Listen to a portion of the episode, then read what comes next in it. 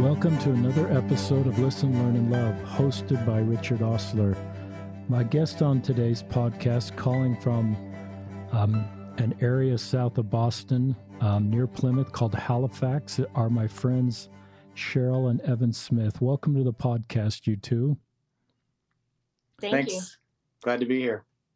Uh, we're going to talk about, in fact, let me just introduce them. I met um, Cheryl and Evan via a Facebook post that Cheryl shared about being an LDS mother of a gay son. And we're going to talk about their journey. Um, they grew up, Cheryl, in the Toronto area, and Evan in Murray, Utah, which is where I live right now. They've lived in the Boston area since 2003. And as I mentioned, they live in Halifax near Plymouth, south of Boston. Evans served his mission in the San Francisco Oakland area, 1994 through 1996. They both graduated together from BYU in the year 2000. They have been married over 22 years. They were married in the Toronto Temple in 1997. Cheryl is a stay at home mom and also operates a horse business. And I'm Facebook friends with both um, Cheryl and Evan, and Cheryl often post these pictures of that business, and I just want to sort of um, escape to some of those places she goes with her horses and and just the beautiful outdoors and the peace of those posts. Evan is a corporate attorney um, working in Boston, at least pre COVID. He was working in downtown Boston. Um, they're active LDS and have spent decades um, as part of their service for the church and have helped many come into Christ through our church. Cheryl has been an early morning seminary teacher twice, a young women's president, a Stake Institute teacher, a primary teacher, a primary president, a Sunday school gospel doctrine teacher, and a nursery leader. And Evan has been a counselor in a young men's program. He's been a ward mission leader, early morning um, Stake Institute teacher, high counselor, branch president, bishop, seminary teacher, and his most recent assignment was a counselor in a stake presidency. They have four kids two um, boys aged 21 and 19, and two girls aged 17 and 13. And their oldest son, Weston, is gay. And um, uh, just an outline for the podcast for our listeners. And I think it's helpful to do these outlines. Um, we'll first talk about how Cheryl and Evan became allies. Next section will be Weston's mission. The third section will be serving in the stake presidency. The fourth section will be a painful experience they had with the general authority um, during the time that they were released from the stake presidency. The fifth section is a book that Evan wrote. It's at a website that you can find right now called gayldscrossroads.org. And we're going to talk about that book during the podcast, and we'll give you that website again at the end of the podcast and also talk about the name of the book. And they'll talk about where we are now. Um, as I mentioned, this podcast is over the phone. We opened with prayer before we started recording. We just prayed. I pray. I've met this couple. I know this couple. They're heroes to me for all the good they've done and what a great job they're walking this road being parents of a gay son. And I just pray that you will feel their good hearts, their spirit, their insights and their desire to help all of us better meet the needs of LGBTQ Latter day Saints. Is that okay for a bio, Cheryl and Evan? Yeah, I think that's great. That sums up a little bit about us and who we are. Yeah, I think uh, the only thing I would want to fess up to in all candor and honesty is that uh, I was only an early morning seminary teacher for six weeks. So I guess while it's in my list of what I've done, uh, that was in between the time I was serving as bishop and got called into the into the stake presidency. I don't want to take credit for being doing that job for uh, that's a that's a tough one to do. Uh, I only did it for six weeks, so I want to make sure nobody listening who knows says, "Hey, he wasn't really doing that for too long," because I definitely have not done that as long as Cheryl did. She was getting up early for a lot longer. How long years. did how long did you do that assignment, Cheryl? Um, I did it. Uh, I actually had two different callings to do it twice. So I did it once um, when Evan was still in law school, actually, just after we graduated BYU for a year, and then I did another another year um, just recently when we were living here. So that's great. Um, thank you. I did it for three months substituting in Wichita, Kansas. So or maybe three weeks. I can't remember. It was so long ago, but boy, that's that was an early assignment. Um, yeah. Let's let's talk about um, your journey to become allies. Cheryl, why don't you start first? Okay. Well, as you mentioned in my bio, I um, grew up in the Toronto area. I'm actually a convert to the church. I joined when I was 14. So I guess I didn't have as much of a religious background as um, some of our listeners may have um, had. So I was a little more um, liberal in my views and um, upbringing. Um, I had gay teachers at high school, many friends who were um, gay, and uh, also uh, just a horse world, um, and having um, horseback riding as a hobby. There were a lot of uh, gay trainers that I was around as well. So I've always been an ally at heart. It's not something that was really hard for me to come to. Um, when I joined the church, obviously that was something that um, I just thought, well, this is something the church believes, but I don't necessarily um, have to go along with this. I will always kind of, you know, um, be a protector of, of gay rights. So, and my go ahead, Evan. Yeah, I my background is a little bit um, a little different. A little different. I grew up in in Utah and had never was taught uh, homophobic in the home or or anything like that, but just with culture and uh, you know, in school, um, kind of developed. I guess I would call it. I became kind of ignorant, ignorantly or unintentionally homophobic. Um, I remember playing games at recess that we called. I'm embarrassed to kind of admit this, but we taught we called it "smear the queer," where somebody somebody somebody would just hold a, a ball, and the whole idea was to just chase him down, tackle him, and kick him and try to get him to let go of the ball. Um, there wasn't any points or anything. The whole point was just to inflict pain on whoever was was acting like that. Um, I remember I, I, you know, I just I believed a lot of what I had heard in church about um, at the time. Some of the teachings about you know how being gay was a sin, uh, being attracted to the same gender was was was a sinful perversion, things like that. And unfortunately, that kind of impacted a lot of my early adult years. I remember on my mission, I had a bad experience with uh, somebody in San Francisco, a member.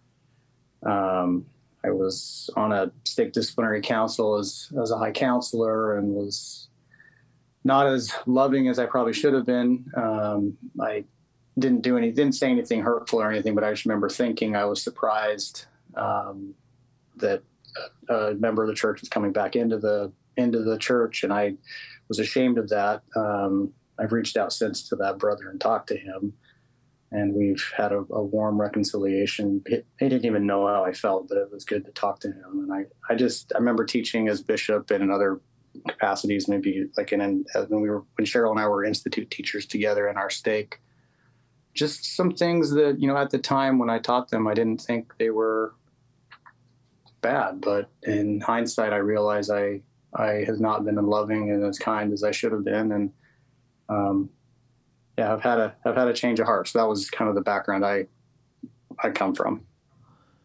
Um, thanks for sharing both of those, and we're going to hear more of those. And I my story is very similar to Evan. Um, I just recognized I picked up a lot of things along my life that, as I've further reflected and further been willing to learn, I've recognized were wrong and caused pain to others. Um, was was learning Wes was gay the first how you first became allies? Um, so actually, I suspected that Wes was gay from a kind of a younger age. Um, there would just be things he would do or say that made me, as his mom, just kind of have those thoughts. Um, and I never shared them publicly. I never even, actually, I never really even shared them with Evan.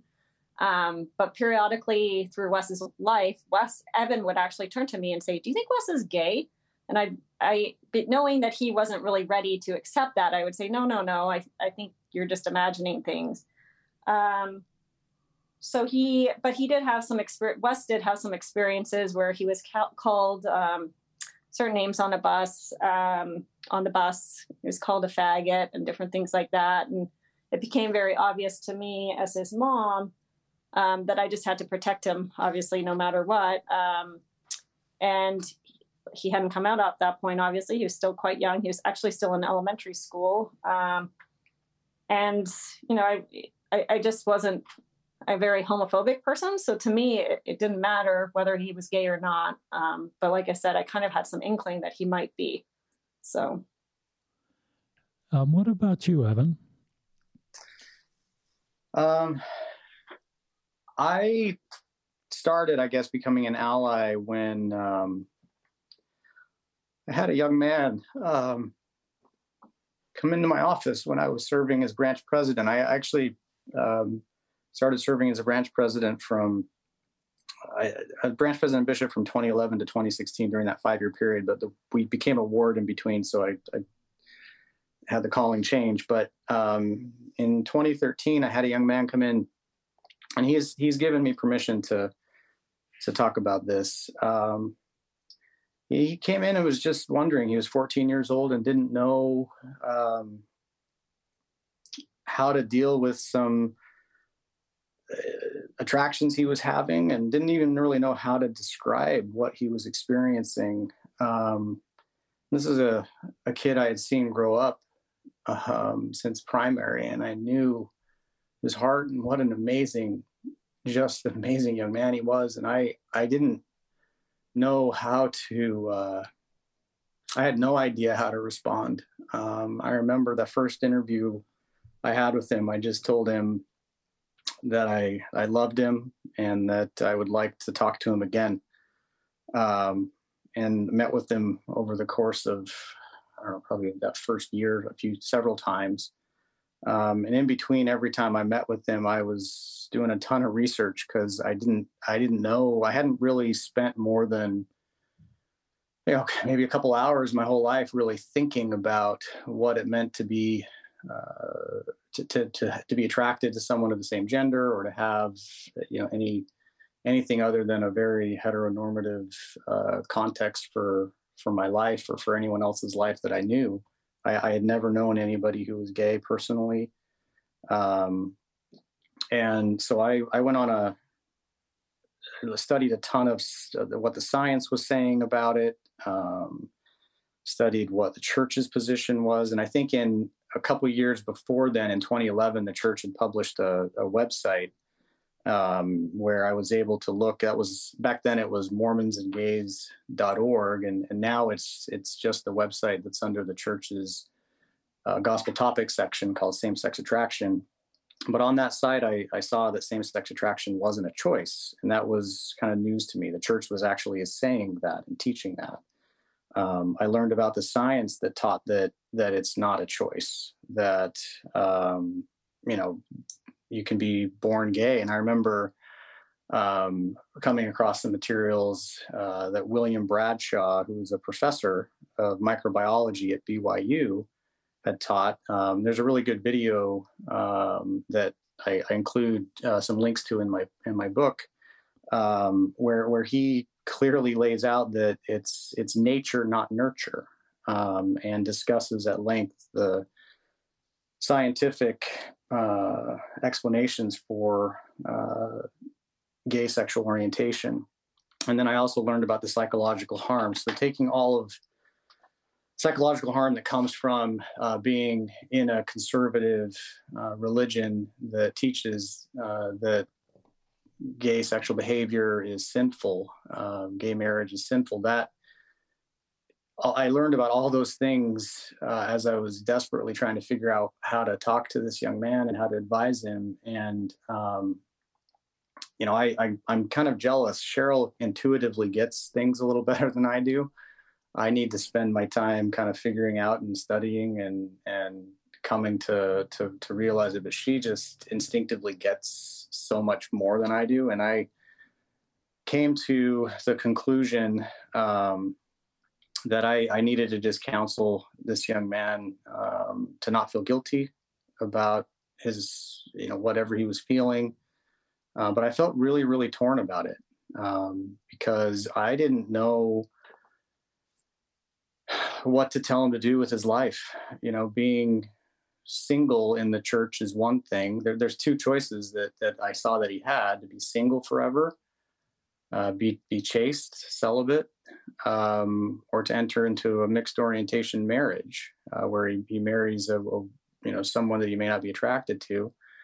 Um, and I saw all of that as th- those choices are hard. Um, I, I've come to learn now that the statistics for you know mixed orientation marriage, I think around 70% end up getting divorced. Um, the church doesn't advise though that, people enter into those um, unless there's a genuine attraction. So probably only if you're you know bisexual, you, you do that. Um, and being being single for your whole life, it, it's different if you're straight single and you have hope that you can eventually get married. But being a gay single in the church means you proactively avoid falling in love and you don't have the hope that you'll ever get married and then you have to look forward after this life to never being with you know to, to having your orientation uh, change or or being alone and not not knowing if you'll be with your family. There's there's so many question marks that are over the head of of someone who's trying to deal with that in the church. And so i was i was very torn. I, I advised uh, this young man to, to obviously stay in the church because um, I felt as a bishop I, I needed to do that. Um, he's subsequently went on and served a mission, and he's still active in the church. He's he's amazing. Um, but I, I, I was I just was really beat up and had a hard time thinking about um, you know what what it, what it would mean for him going forward. Um, I love your good heart there. Um, I think it's very, very helpful. Just both of your journey to try to understand and your willingness. You're a lawyer, I think a partnered lawyer, Evan. And sometimes at that point in our life, we sort of want to have all the answers and have everything sort of pretty hard hardened within us. But your ability to maybe follow your wife's example of of being willing to learn and set aside past assumptions. And even though she does it intuitively, you do it analytically. I think that led both of you to have better understanding of LGBTQ members. Um, when did Wes come out to you?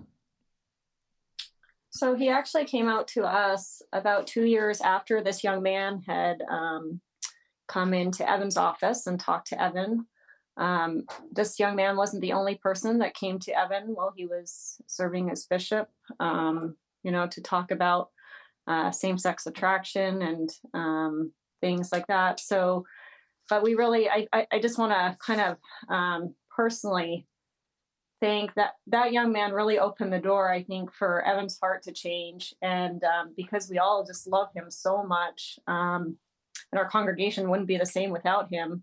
I think it really led Evan into this path where he, you know, started doing that research and the necessary work, and it really opened the door for Wes. Um, so he came out. Wes did come out to us um, in 2015, um, kind of the fall of 2015. Um, we had noticed for a couple years, or maybe at least a year before that, he just wasn't didn't seem like himself. He was more moody very depressed, very withdrawn. Um, you know, as parents, sometimes it's hard. Obviously, teenagers are hard to begin with.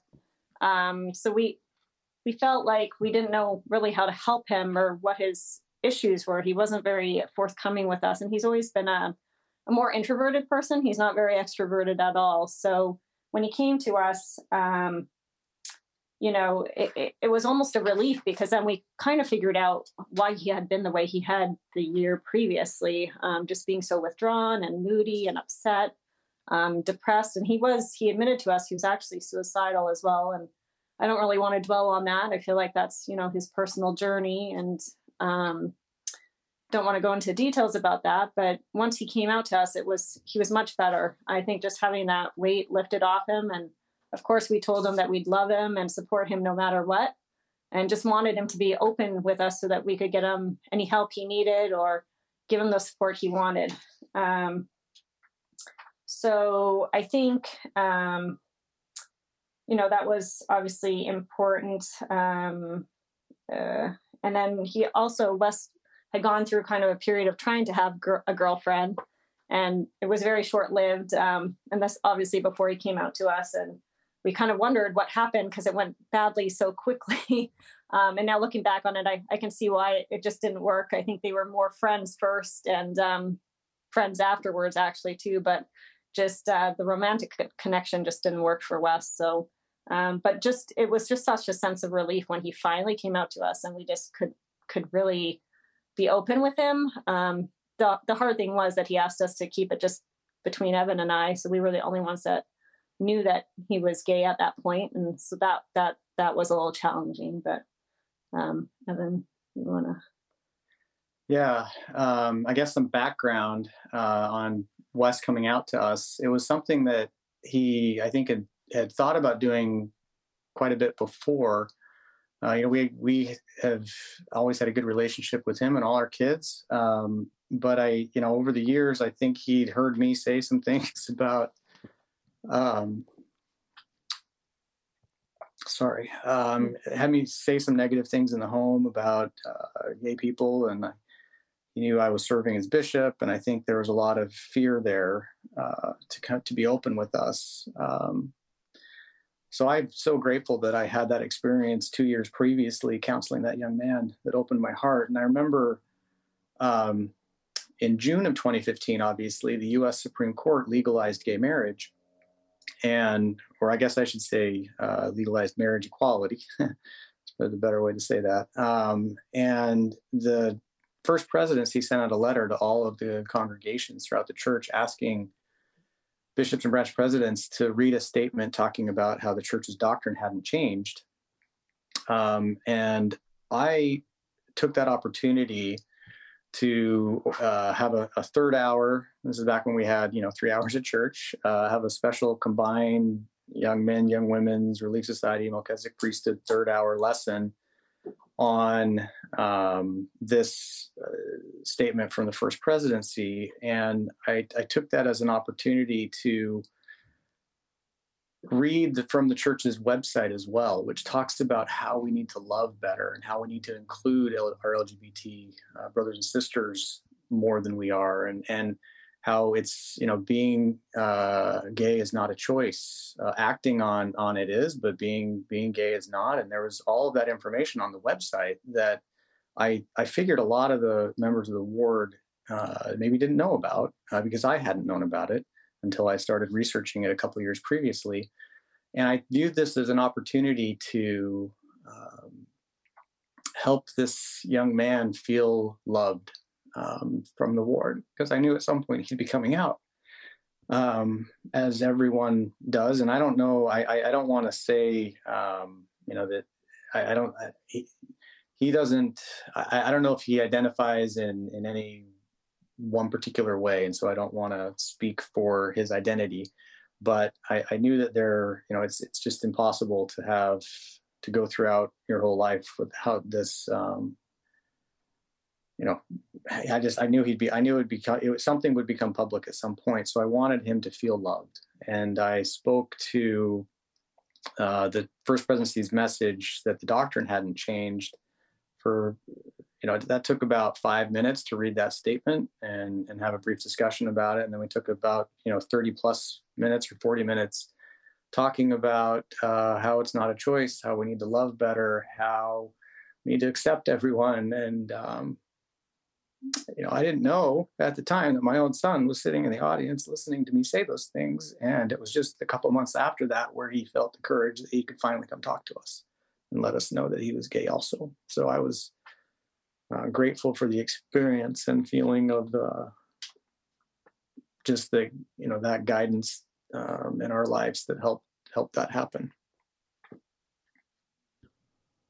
That brought a little bit of tears to my eyes as both of you shared that. And I look at those as just parenting home run situations where at Evan, I mean, sorry, Weston had a chance to come out um, and felt safe coming out to both of you. But the principle that both of you are sharing is that if you say kind things about all of Heavenly Father's children, you signal to your own kids um, that they're safe to talk to us as parents, whether they're LGBTQ or working on something, or and it just allows us to get on the road as parents. And I love that you sense that Evan, I mean, sorry, Weston was there was something up with Weston, um, with and then be, as he was able to come out and so, felt safe coming out to you, then all these dots kind of connected, especially in your mother heart, Cheryl, where you sense something was going on here. So there's so many principles that apply to just good parenthood.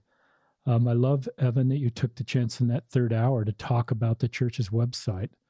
Um, I taught that same third hour as a YSA bishop, and I didn't do that. I wish I had, um, because there is a lot of information there that I wasn't aware of, and many of our members aren't. And I love what you did there. So let let's go on to the next segment. Talk about Weston's mission.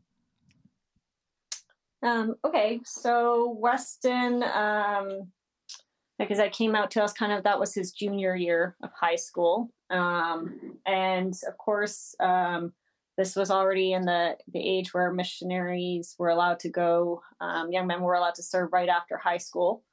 Um, Wes kind of has a later birthday. He's his birthday's in June, so he's a kind of a younger, younger for his grade, and he um, always, um, you know, just loves um, learning different cultures and languages and had a real gift for that and hoped that by going on a mission, maybe he would be able to kind of further, um, you know, um, get have another adventure that way. But then also just really had a deep desire to serve God and figure out who He was, and um, just um, also just you know form a relationship with jesus christ. And so he decided that he wanted to go right after high school um, you know submit his papers for hopefully to leave that summer right after high school um, and, and, serve a mission. Um, at this point he still wasn't out publicly. He had come out to me and evan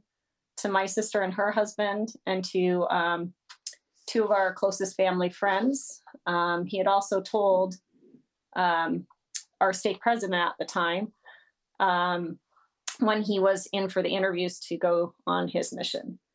Um, so his mission call came, and he was called to the um, Curitiba, um, Brazil mission.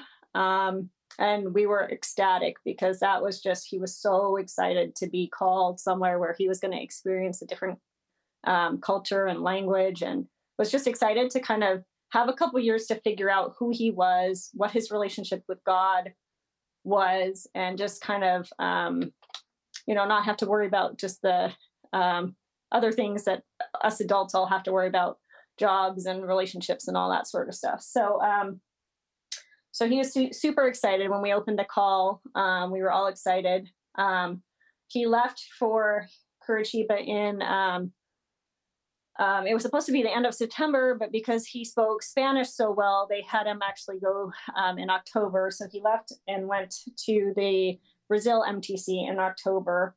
Um, he, um, some other some missionaries in the MTC um, found out he was gay, um, and he would write to us just saying that it w- the MTC experience was super hard for him he got teased a lot. He was ostracized um, but it just made him more determined to um, study the language and to kind of be like throw himself into study and just be the best portuguese speaker he could possibly be.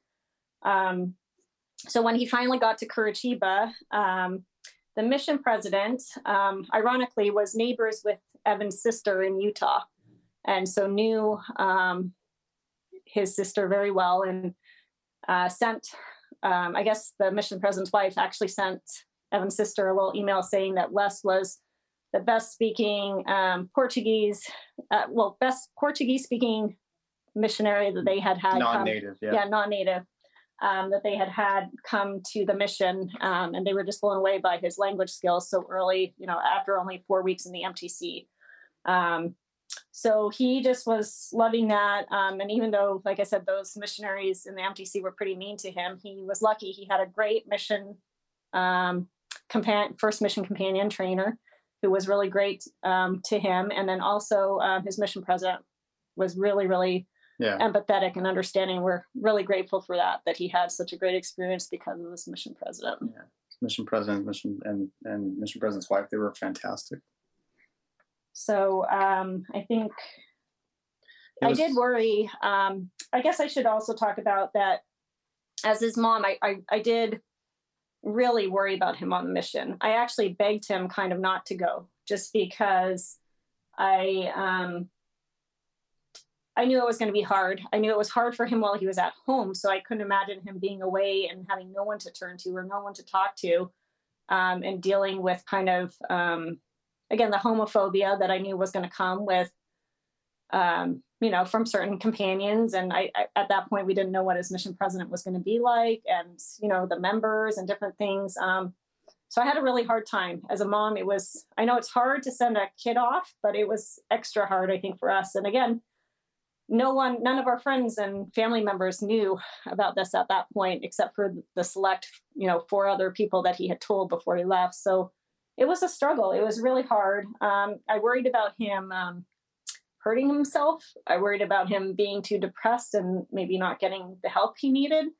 Um, but he always assured me that he was doing fine. Um, but then i guess i'll let evan talk a little more about he always kind of presented two different fronts, a different front for me, and then kind of was more open with Evan about what he was actually feeling because I think he knew it would just worry me to death um, if I knew what he was actually enduring. Um, so yeah. I'll kind of turn that over to Evan. But he would write. Uh, he had he had me and Cheryl's sister Lisa and uh, close friends of ours.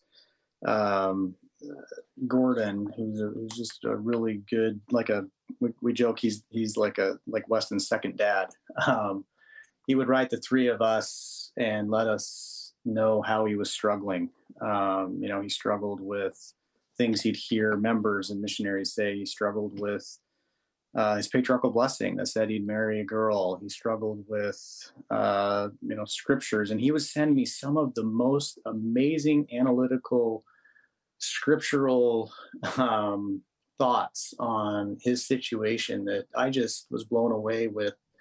His spiritual maturity was so far beyond where I was when I went on my mission. Um, and he had such an amazing testimony and just knew um, that God loved him and didn't know how to reconcile what uh, the church's teachings were with what he was seeing in the scriptures and and with the, you know other things that, that he knew in his heart. So it was it was hard to to get those messages um, where I, I heard him struggling so much and especially because right you know shortly after he left about six months in i think i i continued doing my research and everything and i came across a study done by uh, brian simmons at the university of georgia uh, it was done, it released in 2017, which was the same, you know, West left on his mission October 2017. And in that study, it was done by yeah, a bunch of uh, LGBTQ Latter day Saints. And it showed, I was reading and it showed that over 73% of those participants uh, in that study reported trauma and multiple PTSD symptoms. Uh, and 89% reported at least one PTSD symptom from repeated exposure to, to basic teachings of the church about sexuality, gender, marriage, and family. Um, you know, that wasn't trauma or PTSD that's self diagnosed, but it was shown through clinical methods. Uh, the majority of those respondents were active members, and 31% held temple recommends. So when I came across that um, study, I, I just was wondering what context I had sent my son into. Um, on his mission.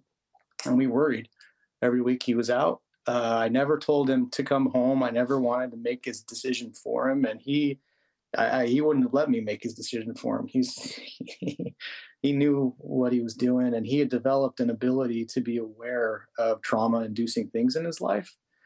Um, and it was about you know 18 months in, he uh, heard a talk by Elder Anderson in the April 2019 uh, General Conference, where Elder Anderson referenced some um, gay member of the church who uh, was happy to live by his covenants and be uh, chaste and celibate and you know live alone his whole life. And Wes heard that, and and I'm sure Wes would tell a different version of this story. So I don't want to you know tell tell the story for him, but he's he heard that and and wrote to me that he felt like if he could just pray to Heavenly Father and put it on the altar, that he would live his life alone forever. Um, that's what God wanted him to do. That he would do it. He would make that sacrifice, and he was 100% willing to do that. And um, the impression that came very strongly and clearly to his mind was uh, I don't want that for you. Um, and so that was Weston's answer. And he made a decision uh, then to come home. Uh, so he, he served a total of 19 months of his mission. Um, we were relieved that he was coming home.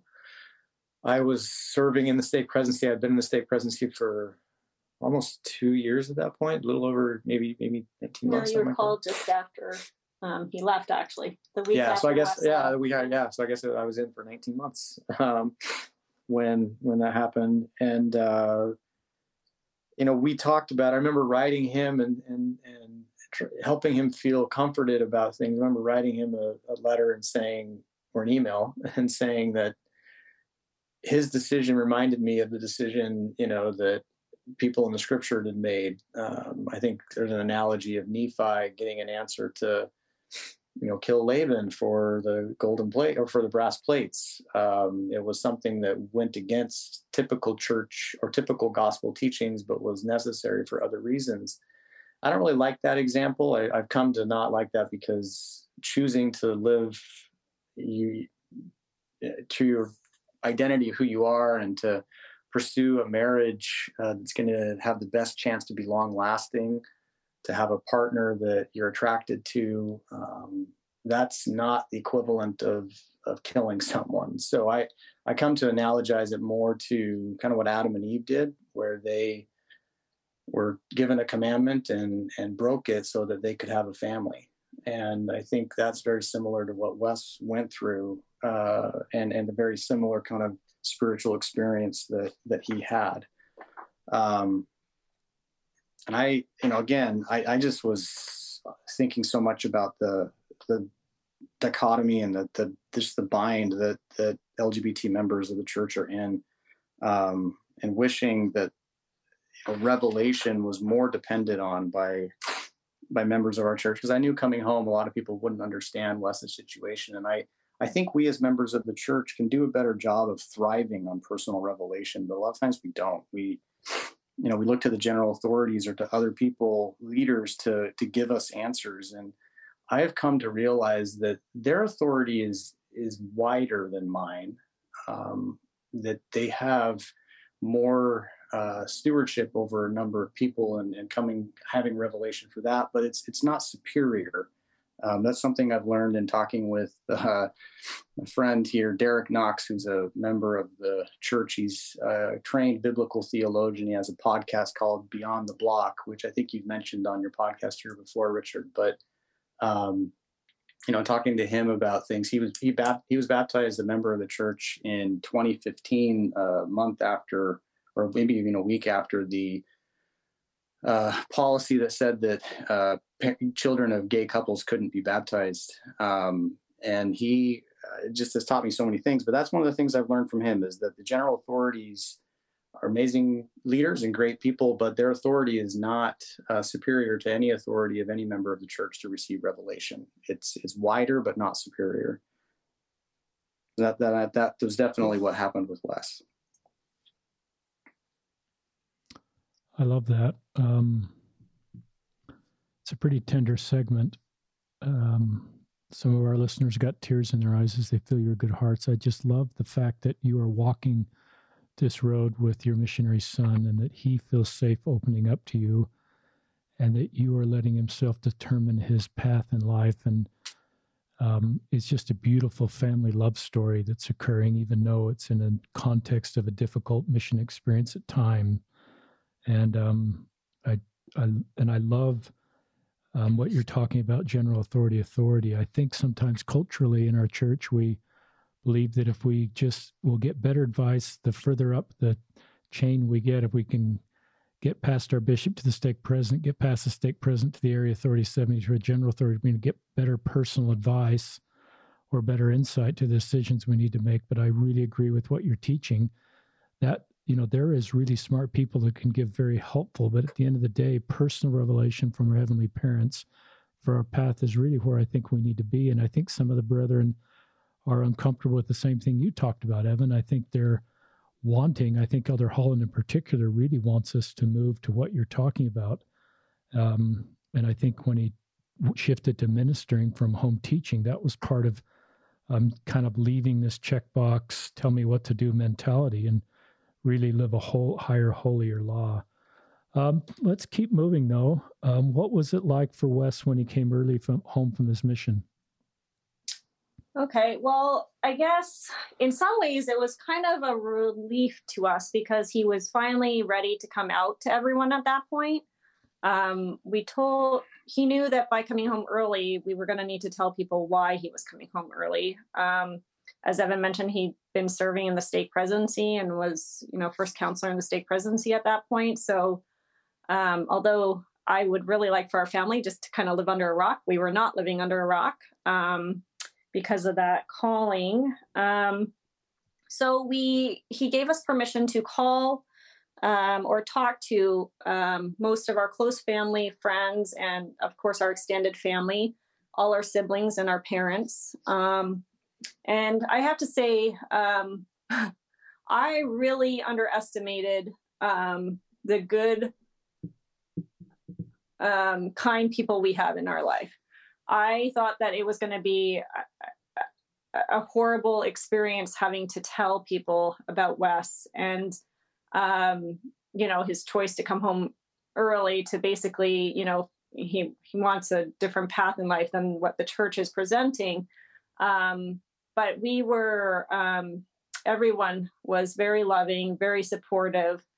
Um, at least outwardly to us they were maybe inside they were you know questioning it or whatever but we had a great outpouring of love from um, our congregation um, our families were great some of them flew from utah and um, came from toronto to be here for wes's homecoming um, it, w- it was a really good experience and actually you know um, surprise it, it, it's it's um, i'm ashamed to admit that now looking back on it that I, I doubted um, anyone because they just were everyone was so great to us um, and you know great to Wes when Wes finally got home too.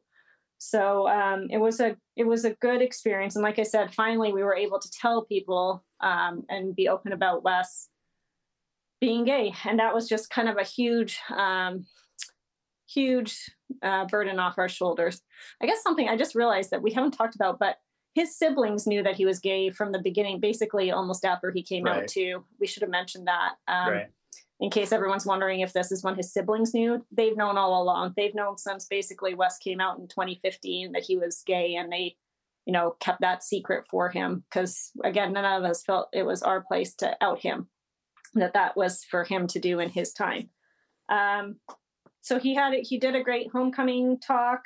Um, uh, he was great. He's happy. Um, the only catch was he kind of had come home and he had um, applied to BYU and been accepted before his mission and deferred.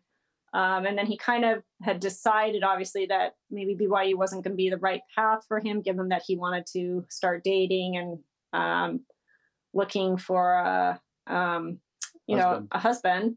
So, um, he, you know, he um, was able to apply and get into a different um, a different school, which he's still attending now, and that's been a great experience for him. Um, he's still very Christian, believes in Christ. He's a wonderful person, um, but has chosen again not to stay active in the church. Is kind of just um, Evan and I like to say like walking alongside the covenant path, I guess. Um, just again because the church he wants to be he doesn't just want to come and sit on Sundays. He wants to be able to be fully active in whatever church he's going to attend. Um, and so he's, since he's been at school, he's, you know, had lots of opportunities to go with other friends who are Christian to other uh, religious, um, religious ceremonies and different um, um, churches. And um, he's just had a great experience um, making friends that are not LDS, but also you know good christian people. So um, that are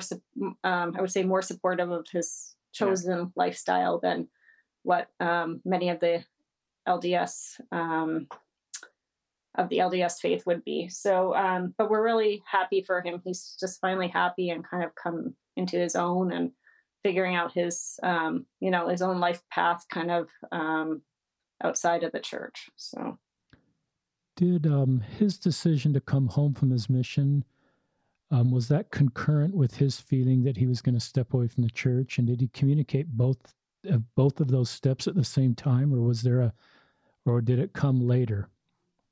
Um, so I think it was concurrent. He basically had got his um, when he received that answer that you know that's not what God wanted for him was to stay.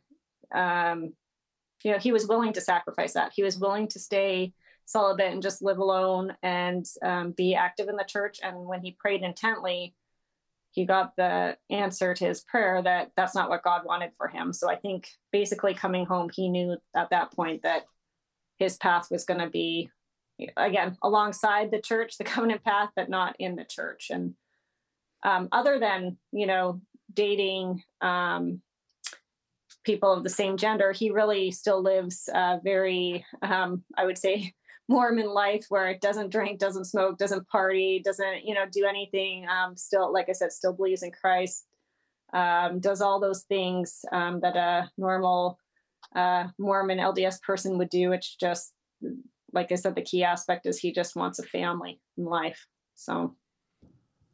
Before I stepped in this space, it was always hard for me to kind of wrap my head around someone who personal revelation that was sort of outside of church teachings and I've learned just to, you know, my personal revelation doesn't give me the right or the ability to um, understand or assess or um, somebody else's personal revelation. And so I've learned, obviously, like you have, is just to honor your good son's personal revelation. And um, I love, I mean, I get pretty tenderhearted here, but what a great time to receive that personal revelation. He's out there consecrated missionary, giving everything to help people come into Christ. He's been there 18 months um, through some really, really hard times that have stretched him and probably brought him closer to heavenly his heavenly parents and the atonement. And what a beautiful time for heavenly parents to give him a feeling about his direction. And then I think we do what you do is we just honor that personal revelation. We support. Um, and then I love this visual of walking alongside the covenant path that he's doing the very best he can, and you're supporting him. I I do remember that you sent me his homecoming talk. I've never met your son, I've never talked to him, but I remember the power of that homecoming talk and the laser focus on bringing people to Christ and the love that he has for Christ. And I thought there is a young man that's anchored in the things that are important that will keep him um, with the foundation that'll help him to have a beautiful life. Um, let's talk about serving in the stake presidency. Um, how are you feeling about the church when he came home? Okay, um, so uh, I, as we kind of uh, talked a little bit about earlier, Evan was called into the stake presidency. I think it was the week or two after Weston left on his mission. Um, and we had a good experience when Evan was called. Um, I was a little apprehensive. Um, I remember meeting um, with the general authority who was extending the call to Evan, and I said I was nervous because I didn't want our family to be judged, and that I was nervous about, um, you know, just kind of having our family up there on a pedestal per se. I, I hate using that, but just I guess more of a you know more out there for people to to look to and judge one way either good or bad um, and so I, I, was nervous about it but we had a really good experience um, that general authority basically said that we were getting called to the calling because of our family and that he felt like we could really make um, a good change um, in people's lives within our stake um, and ward. And um, you know um, thought Evan would do a great job just being able to help people come onto Christ. And um, he, um, we think I mean, he we think he probably knew that Wes was yeah. because uh, the stake president who's just barely sent Wes on his mission knew, and um, just some of the things that that general authority said to us in our interview seemed he never came out and talked about it specifically, which was appropriate. Like did there was no need to, mm-hmm. um, but it just seemed like you know, we talked about change in the church and when changes happen, and um, it was just kind of random topics that he was bringing up that made us feel like he knew. Yeah, and we felt like we had figured out at that point how to serve um, in the church.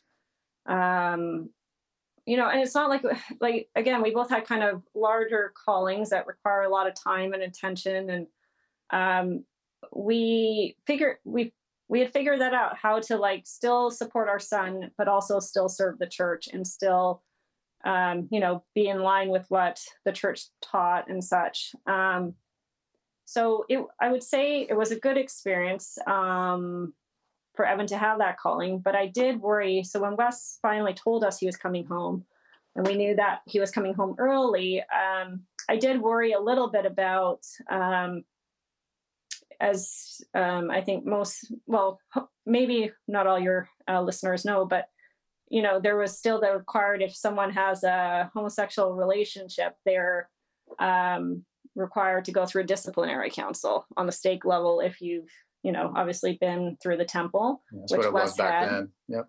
And um, I was worried that if Weston chose to do that, that Evan would have to be on that disciplinary council. And that just, as a mom, just tore me up. And I, I just couldn't stop thinking about that sort of thing. Um, we had, um, but we did have good experiences, I guess, while Evan was serving to be able to kind of open um, open up doors for more um, being more open about LGBTQ issues. Um, or the, that current state, the stake president that Evan served with was amazing. He let, um, you know, we did a lot of question and answer firesides for the youth. Of course, the LGBTQ topic always comes up when you're talking with the youth. I think the youth today are very in tune and interested in that topic, and we were allowed to answer a lot of their questions. Um, Evan gave a couple talks in stake conference that were very church friendly, um, but that still acknowledged that you know it's really hard to be LGBTQ and be in the church. Um, so all those things, um, you know, were were good. Um, the only thing I would say is it's much, in my opinion, um, it's much harder to have to be a leader um, in the church and to have a child who is openly LGBTQ. Um, I think that people then, I shouldn't say people, leaders are harder on you because they worry that you might um, kind of almost tip your hand, like show your hand um, with how your heart. It's hard because you have to um, the line doctrinally, but then your heart sometimes is maybe leading you in a different direction. And I think that, in my observation, the church leaders um, have a harder time. I, th- I think if you're in a leadership position, it's a, it's a little bit harder than if you have a child that's like that. And of course, obviously, everyone in the stake or ward and or ward is kind of looking to you um, as an example for everyone else. So it can get hard, I think. Um, but I was really we were feeling pretty positive when he came yeah. home, just how things were going. And like I said, had figured it out and, you know, just kind of wanted to carry on. Um, yeah. Our stake president was awesome. He's great, great yeah, guy. Um, great and just let Wes come home honorably and loved him. And it was a great, it was great uh, experience when he came home. And the whole time serving the stake presidency was good. Like Cheryl said, I had a, a chance to give a, you know, a talk in the stake conference that was about not just LGBT, but about just helping people who are are or reasons why people leave the church and um, trying to just be better ministers to uh, to everybody who's struggling in whatever way and just love them. And and that's what it kind of was was the focus on. And that was a great opportunity to do those sort of things. So we were we were doing really well um, when when Wes came home Let's talk about um, being released from the stake presidency. Let me ask a question here. Your time in the stake presidency wasn't as long as normal. You're released after two years, just a few months after Wes came home. It's normally a nine year calling. Um, you feel it's good to talk about what happened. Why?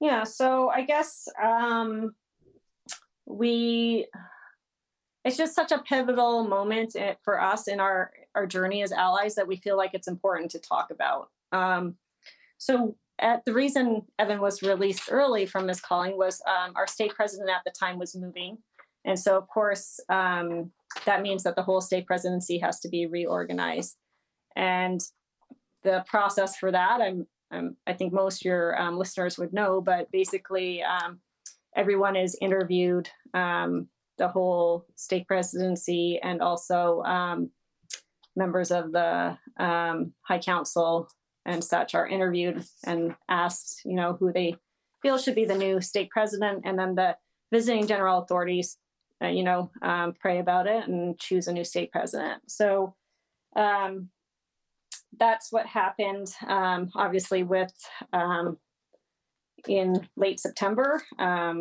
So Evan um, was obviously interviewed um, by that the the visiting general authorities. Um, he um, so morning interview. Yeah, morning interview. Yeah. Like everybody, all the other men who were interviewed. Mm-hmm, morning interview, and then um, we were told to, you know, ha- he was told to have his phone on the ready until 2 p.m. And 2 p.m. came and went, and he did not get a phone call. So we thought, okay, well, he's just been released, and a new president has been called, and you know, we can just kind of go on back to being sitting in our our pews of, you know, our Plymouth ward. Um, but then I think it was about 2:15. We got a call from our outgoing stake president saying, "You and Cheryl need to come back to the building." Um, so we we were actually at the grocery store, and we paid quickly for the items we had in our grocery cart and drove back up to the stake center. Um, we um, were each um, separated into different rooms, and I met with one general authority, and Evan met with the other. Um, the general authority I met with, um, the interview was very brief, and the same kind of questions they had asked me when they originally called Evan as a counselor in the stake presidency. Just um, you know basic things about his um, personality his um, you know uh, of course i had to say what how good natured he was and all that sort of stuff. Um, but um, they had told me he told me in my interview that a new stake president had been called and that you know they were basically calling evan um, as a counselor in the stake presidency again. Um, so i went back out to the hall after being with maybe 10 minutes with the general authority that interviewed me to make sure that everything um, Evan was worthy, I was supportive, that sort of stuff, just the regular kind of interview. Um, and when I got back out to the hall, um, I was in the hall for about an hour waiting while Evan was in the room with the general authority that was interviewing him. Um, now, uh, normally, maybe I, wouldn't have thought, wow, this is taking a long time. But um, it was, there was another meeting, a leadership meeting happening that um, both of them were supposed to speak in. And the outgoing stake president kindly knocked on, you know, knocked on the door, was told just to start the meeting and go ahead. Um, and then close the door again. And so I, I was starting to worry about why things might be taking so long, why his um, interview had kind of turned into an hour versus mine that was 10 minutes. Um, Which is normally, normally it's only like five or 10 minutes to, mm. to do a pre, a pre-screened about if someone's worthy or not to receive a calling. Uh, and then you normally invite you're, you're absolutely supposed to invite the spouse into that meeting to actually issue the calling. So cheryl was expecting to be invited into our, our meeting. And this was the second time this had happened. We went through this experience 19 months earlier. Mm-hmm. um, so instead of expecting to come into the meeting uh, instead of coming in as she expected right when she got done with her interview um, she had to wait for over an hour after. Was, mm-hmm. and and i was you know not sitting on the stand in that other meeting that was happening at the same time and wow. people knew this what was going really on. Some, unusual. some, yeah very very public yeah. Yeah and so um i had probably every worst case scenario running through my mind while i waited in the hall because i knew it was abnormal to take over an hour for this sort of interview especially given both men were supposed to be speaking in the the uh, me and the meeting yeah. that had you know was going on. Um, so I I guess in my gut I knew what it was about. I knew that it was about Wes, um, or I, I, had a feeling. Um, let's just say that I I had a feeling it was about Wes, and that's where um, I guess the weekend kind of kind of fell apart from there. Yeah. Um, so I'll let Evan maybe talk about what happened in that meeting. Yeah. So I started my meeting with the general authority um, that afternoon. You know, this is the second time I'd met with with him. The first meeting in the morning was with both of them, and then this was my I was meeting with this uh, general authority alone.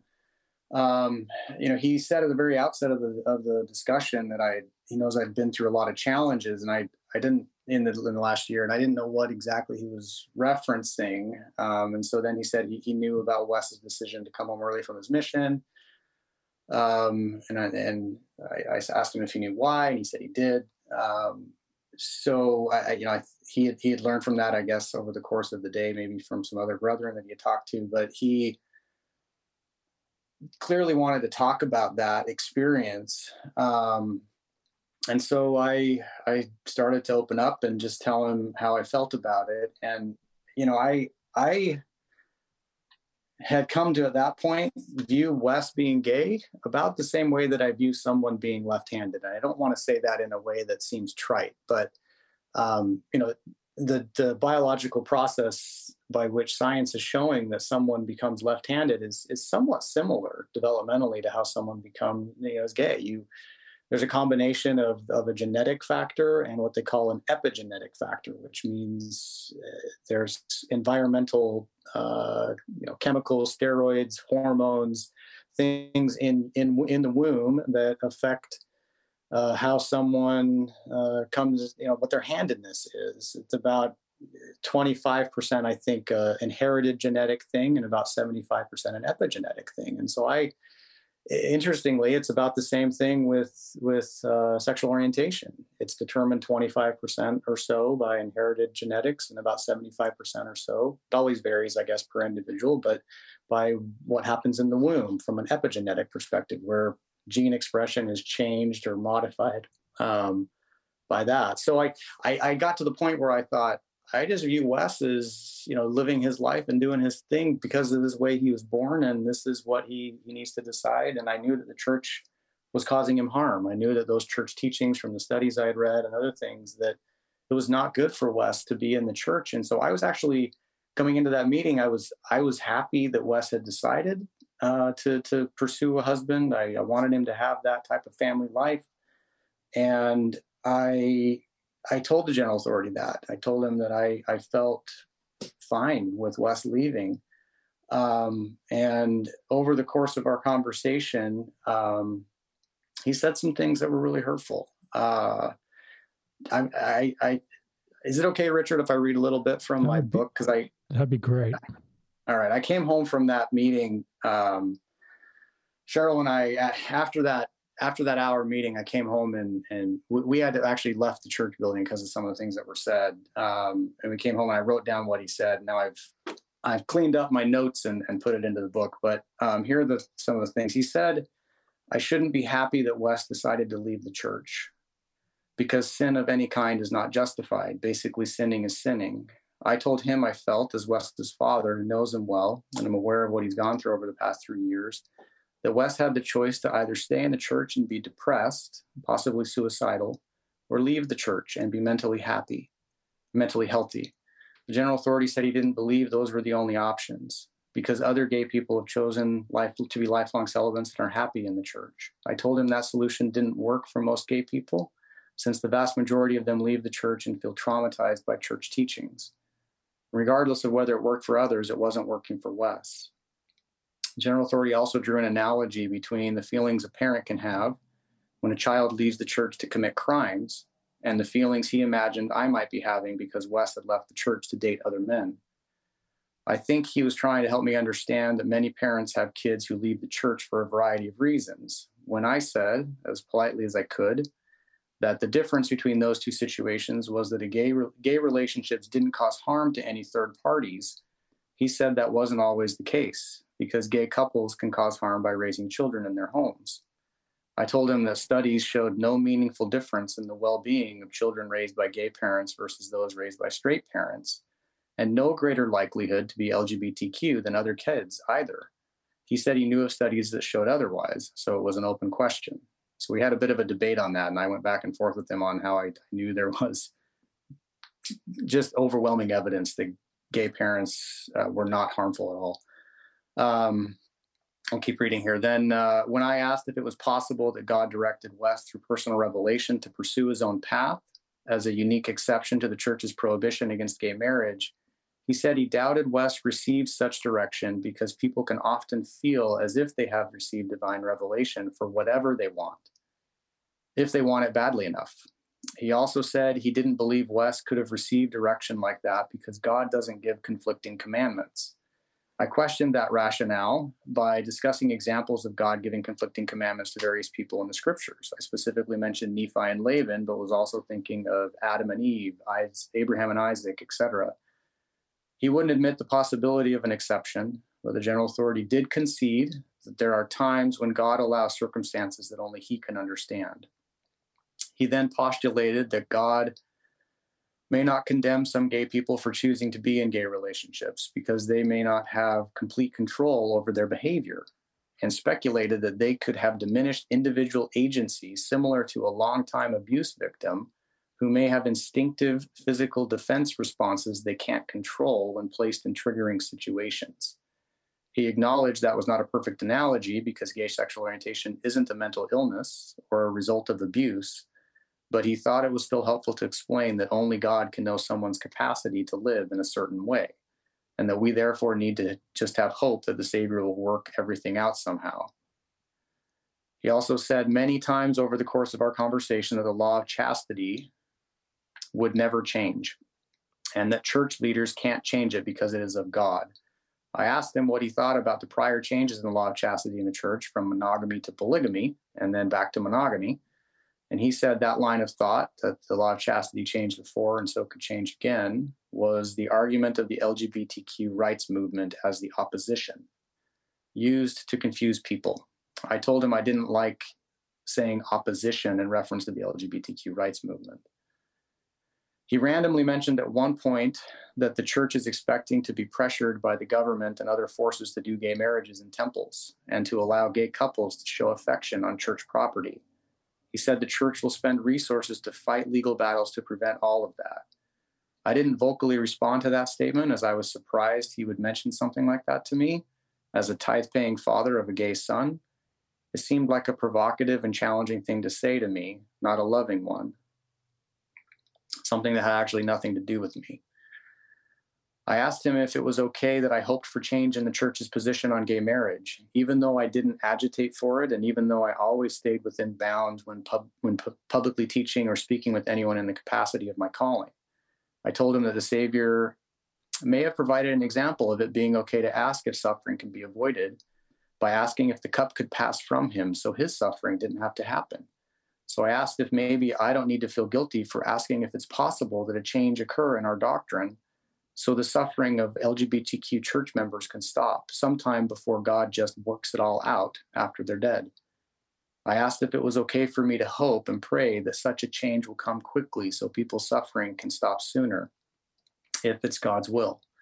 He told me that it was better to just have hope that the Savior will work things out somehow on a case by case basis after this life, not to hope that the church will ever change. I mentioned that I was always very careful about what I taught, on the topic of LGBTQ issues. I said I didn't want to be prideful and damage my spirit by trying to get out ahead of the church collectively, which I recognized was only given, uh, the revelation was only given to the topmost church leaders. He said Cheryl and I were perhaps called by God to be Wes's parents because we're strong enough to handle the dichotomy of believing while still loving him without reservation. Um, you know, he said other people may not be as strong. And I, I, don't feel comfortable with that statement. I don't think that's true. I think a lot of people are, are, are way stronger than we are and, and more, I, I, think someone, you know, leaving the church over this issue doesn't mean that they lack strength. But anyway, um, and then most significantly, the most hurtful thing that was said was he promised me really intensely, at least four times, at various points during our conversation, you know, scooting forward in his chair and staring into my eyes, inches away, that I would lose Cheryl as my wife and that my family would fall apart in this life if I lost my faith. He later explained in a follow up meeting that we had that he said that this would happen because he thought if I left the church, I would become a greater target for Satan than other people are because I have made temple covenants and served as a leader in the church. After one of the times that he gave me that warning in this interview, he said that people who leave the church aren't happy. They say they are and feel relief and happiness initially, but most of them at times uh, end up breaking major commandments that bring them misery. I told him I felt like at times, uh, rather than losing my family because of lack of faith, it seemed like the opposite was happening to me. I had to struggle harder to keep my family united because of the dichotomy for each of us between loving Wes and our respective decisions whether to stay in the church. Even though Wes has never asked any of us to leave the church, it sometimes still feels like a betrayal of our love for him to keep attending. I told the general authority that hope for change sometimes seemed like the only thing I could offer to my other kids to keep them in the church because they love their brother so much. And then at the end of the interview, when we were standing, he shook my hand and said, looking me in the eyes, that everything he told me in our conversations was said by him as a special witness of Christ, which is a title for uh, general authorities. And uh, that's that's how the interview ended. And then we brought Cheryl into the into the room. And I I regret not having stopped the interview and brought Cheryl in sooner. You know, as Wes's mom, she deserved to be there as soon as the conversation started happening about Wes. Um, I was a little overwhelmed by what was happening, and um, you know, I just I, I, wish I wouldn't have left her out in the hall worrying for so long. Yeah, that's okay. But um, I think it's at this point in the story, um, whenever we're retelling it to someone and they hear that the door is finally opened and that I'm allowed to go in, they all go, "Oh boy!"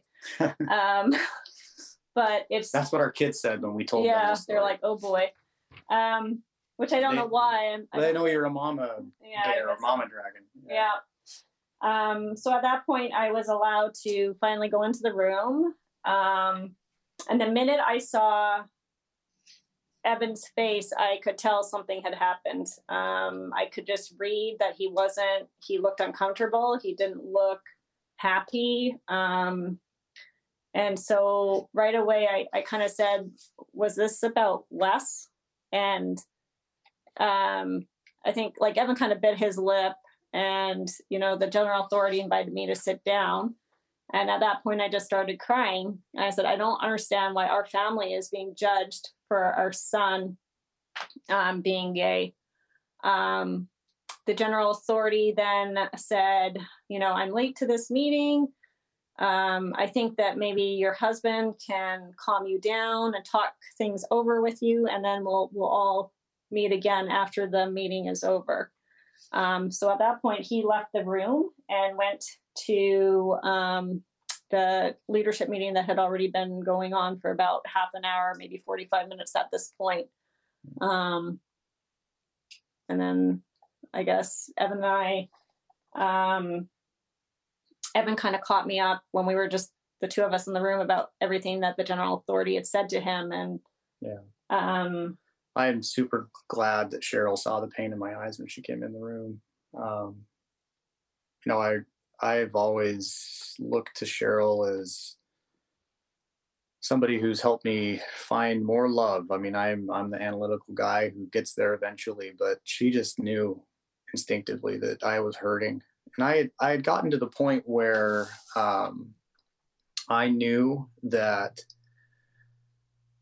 I had to make a decision about whether to continue serving in this calling because the general authority was comfortable. He said at the end of the interview, he was comfortable extending me the calling. I feel like I had gotten to the point where I didn't need to decide to, oh, to have Wes. I, I didn't need to feel bad about Wes, even though the general authority was basically asking me to. It seemed like he was asking us to publicly express um, disappointment yeah, about Wes's life, life and remorse about him leaving the church. Mm-hmm. And I didn't feel that way, and I told him I didn't feel that way, and and we had gotten to kind of a place where we agreed to disagree, and he felt comfortable still issuing me the calling because he knew and believed me when I said I wouldn't teach anything unauthorized while I was in the calling.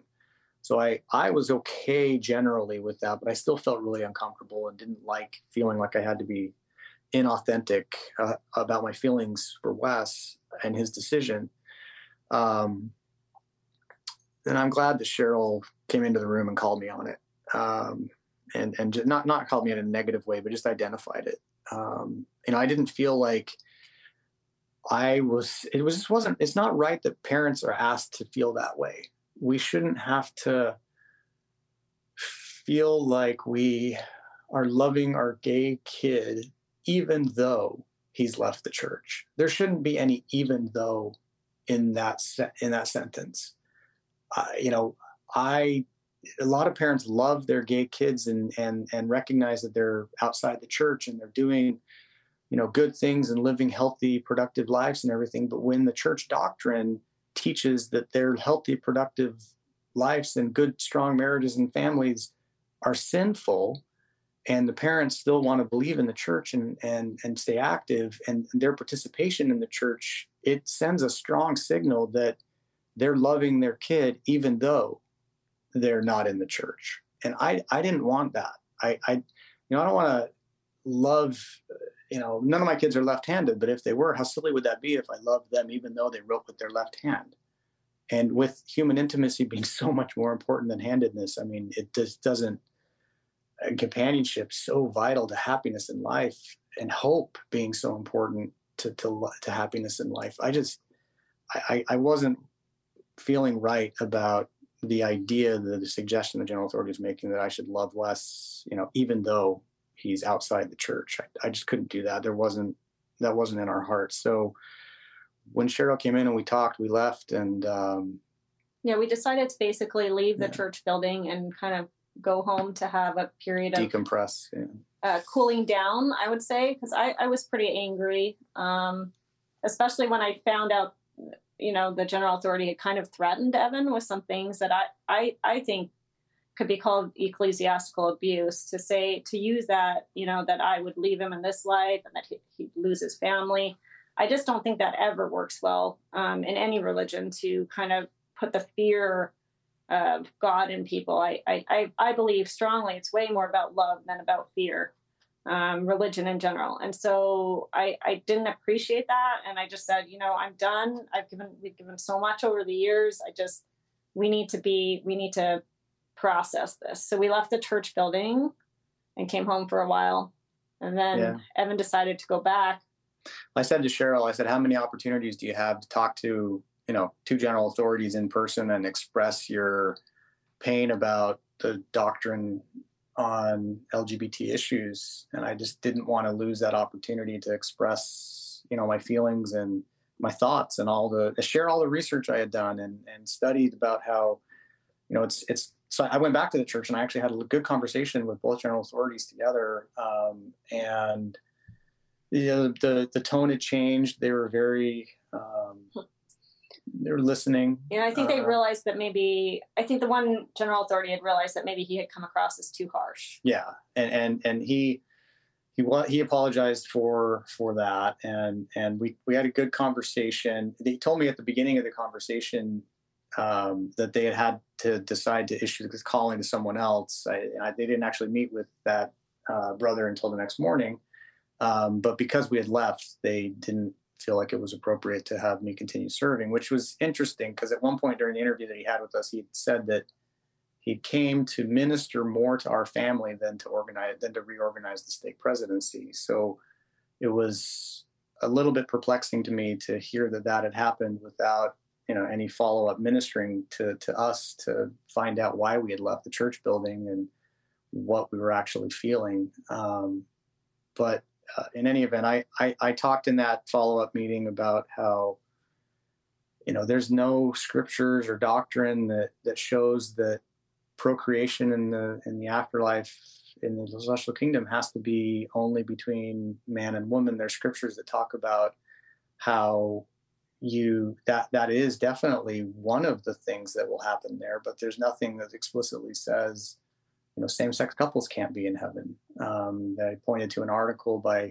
taylor Petrey who you've had on on your show on, on the podcast here richard just recently um, an article he wrote called "Be uh, Toward a Post Heterosexual uh, Theology" um, that, that, talks about how you know feelings um, before in the church uh, were not the way they are now. That there were uh, same gender sealings that have been done before. The earth was created by by two male beings, and they created it, forming it from existing matter, which is a similar way that the spirits were formed, is from existing intelligence. And so, you know, eh, I don't think you know Taylor is trying to propose new doctrine or anything, but that article it really resonated with me when I read it so long ago, and I shared my thoughts on that with the general authorities.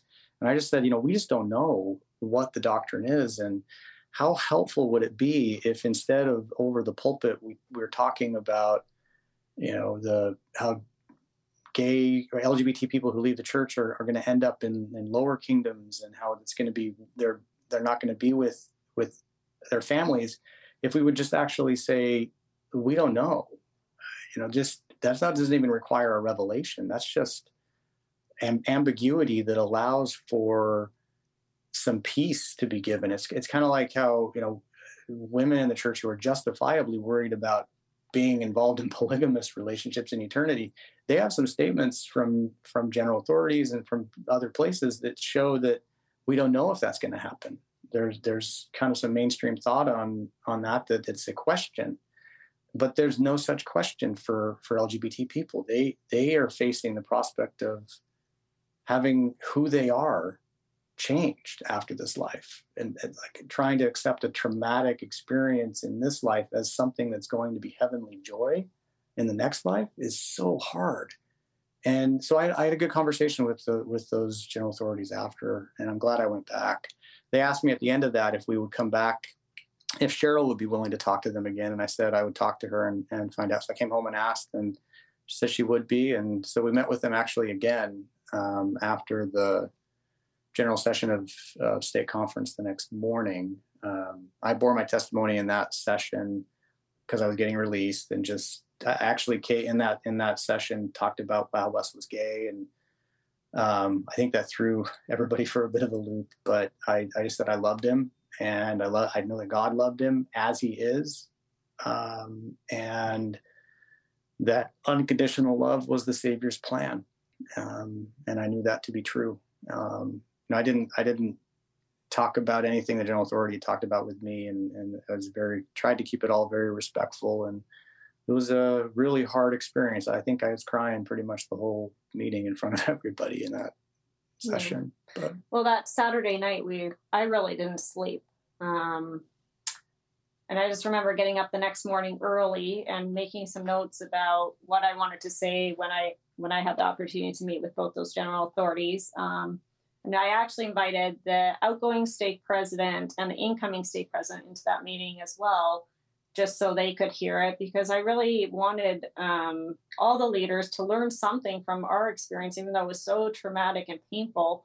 I thought at least if they can hear, maybe they won't repeat these mistakes with another family or someone else. Um, and so in that meeting, I mean, it was it was probably an hour we were in there. Yeah. I just kind of bore my heart to them. I said, you know, in my seminary class alone, um, I had 12 kids, and I think 10 of them either had a sibling who was gay, um, who were or, or, who were LGBTQ, um, they were themselves or they had a, a relative who is 10 out of 12 of those kids and i said how can you expect the younger generation um, you know to stay in the church when we're we're, we're having these you know it's you're making it extremely hard for families who are trying to do their best um, again we had given countless um, hours and you know money everything we've given to the church over the years um, service, all those things.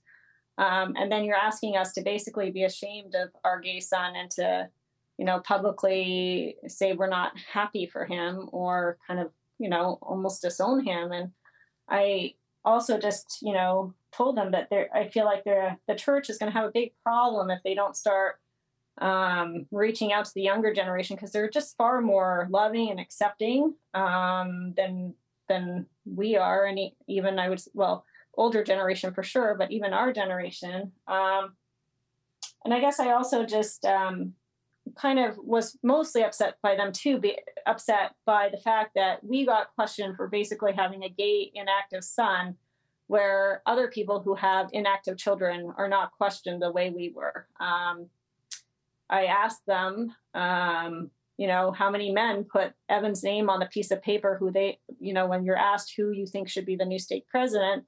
Um, and of course, the response was a lot of people did. So I, I said to them, I said, would that indicate then that he's not a, you know, he's going against the doctrine of the church? I, I don't think so. Um, and they were silent to that. They acknowledged that, you know, they have hadn't heard anything negative about Evan. It was only good things.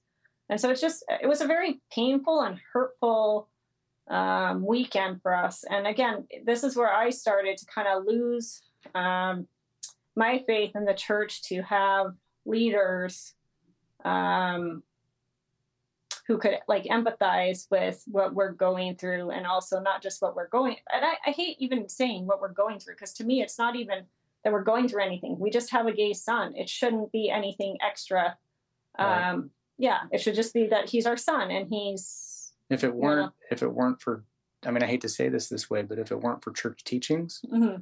this him being gay be wouldn't be a big deal. So it's it, it was just a really hard weekend for us. Um, for me, I um, you know, I think for the next week or two, I, I really didn't sleep or eat much. Um, and I just stewed. I was so upset because in my life personally, I feel like I've made a ton of sacrifices at the detriment of you know extended family members different things to stay active and just do exactly what i was supposed to do and then i, I felt like so this is how they're repaying us is by basically saying you know um, now we're not good enough to serve because we have a gay son and we're happy that he's gay and we're happy that he's left the church to find to do something else. Um, and it really bothered me that other people who have inactive children are not quite were not were not and are not questioned the way we were questioned for having um, a gay son. Um, you know and if you want to get back to when they were saying the law of chastity is the law of chastity i said well what's the difference if someone has a child that's living out of wedlock with someone um, that they're breaking the law of chastity just like my son is breaking the law of chastity if he you know has um, a relationship with another man so I don't understand why there's this double standard kind of for parents that are already having a hard time with the dichotomy of church teachings and you know keeping their family um, intact. Um, why we have this. So after a week of stewing about it and not eating and thinking, um, I typed a very long Facebook post um, that just talked about our journey. And for the first time, I was open and just um, didn't go into details about what had happened that weekend, but kind of went into details about you know things we had done for the church and just about Wes. Um, and I that Facebook post actually um, was how we met Richard. Richard was mm. reached out um, and came out to Boston after that to meet with us because he was touched by that post, and so I'm I'm really grateful I wrote it. Um, it was disappointing to me to have to see how many of our active church friends did not reach out, didn't like the post, were kind of silent. I don't know if it's because they didn't know what to say. Um, that was super hurtful. Um, that's been something I've learned in the past, well, since October.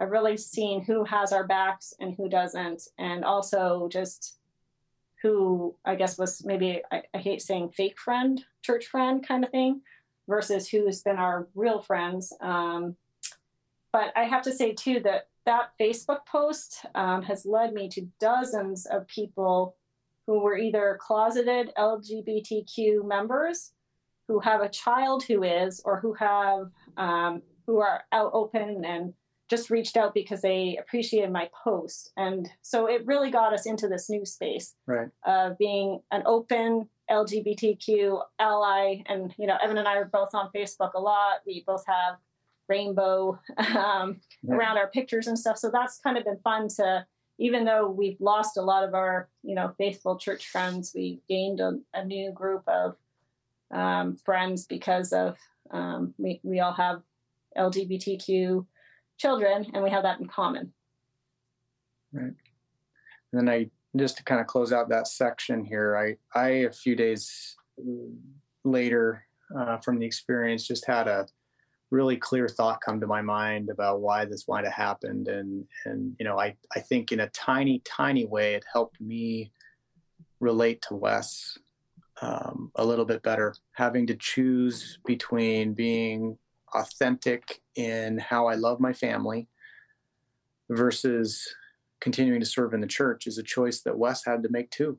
Um, authentic in how he's going to love and have a family versus staying in the church. So, you know, just that tiny bit of empathy. I'm grateful that the whole experience happened. You know, the general authority apologized in that meeting that Cheryl was into, and um, I accept his apology, and I, I am glad it happened. I, I'm glad Wes is gay, and some people don't understand why we say that, but we have learned so much about love and about the Savior and what it means to love unconditionally like he does. Um, and I never would have learned those things otherwise. And I, I would never want Wes to be straight. He, he is who he is, and he's, it's beautiful and it's amazing the, the things that he's taught us. Um, so anyway, sorry we talked for a really long time there, Richard.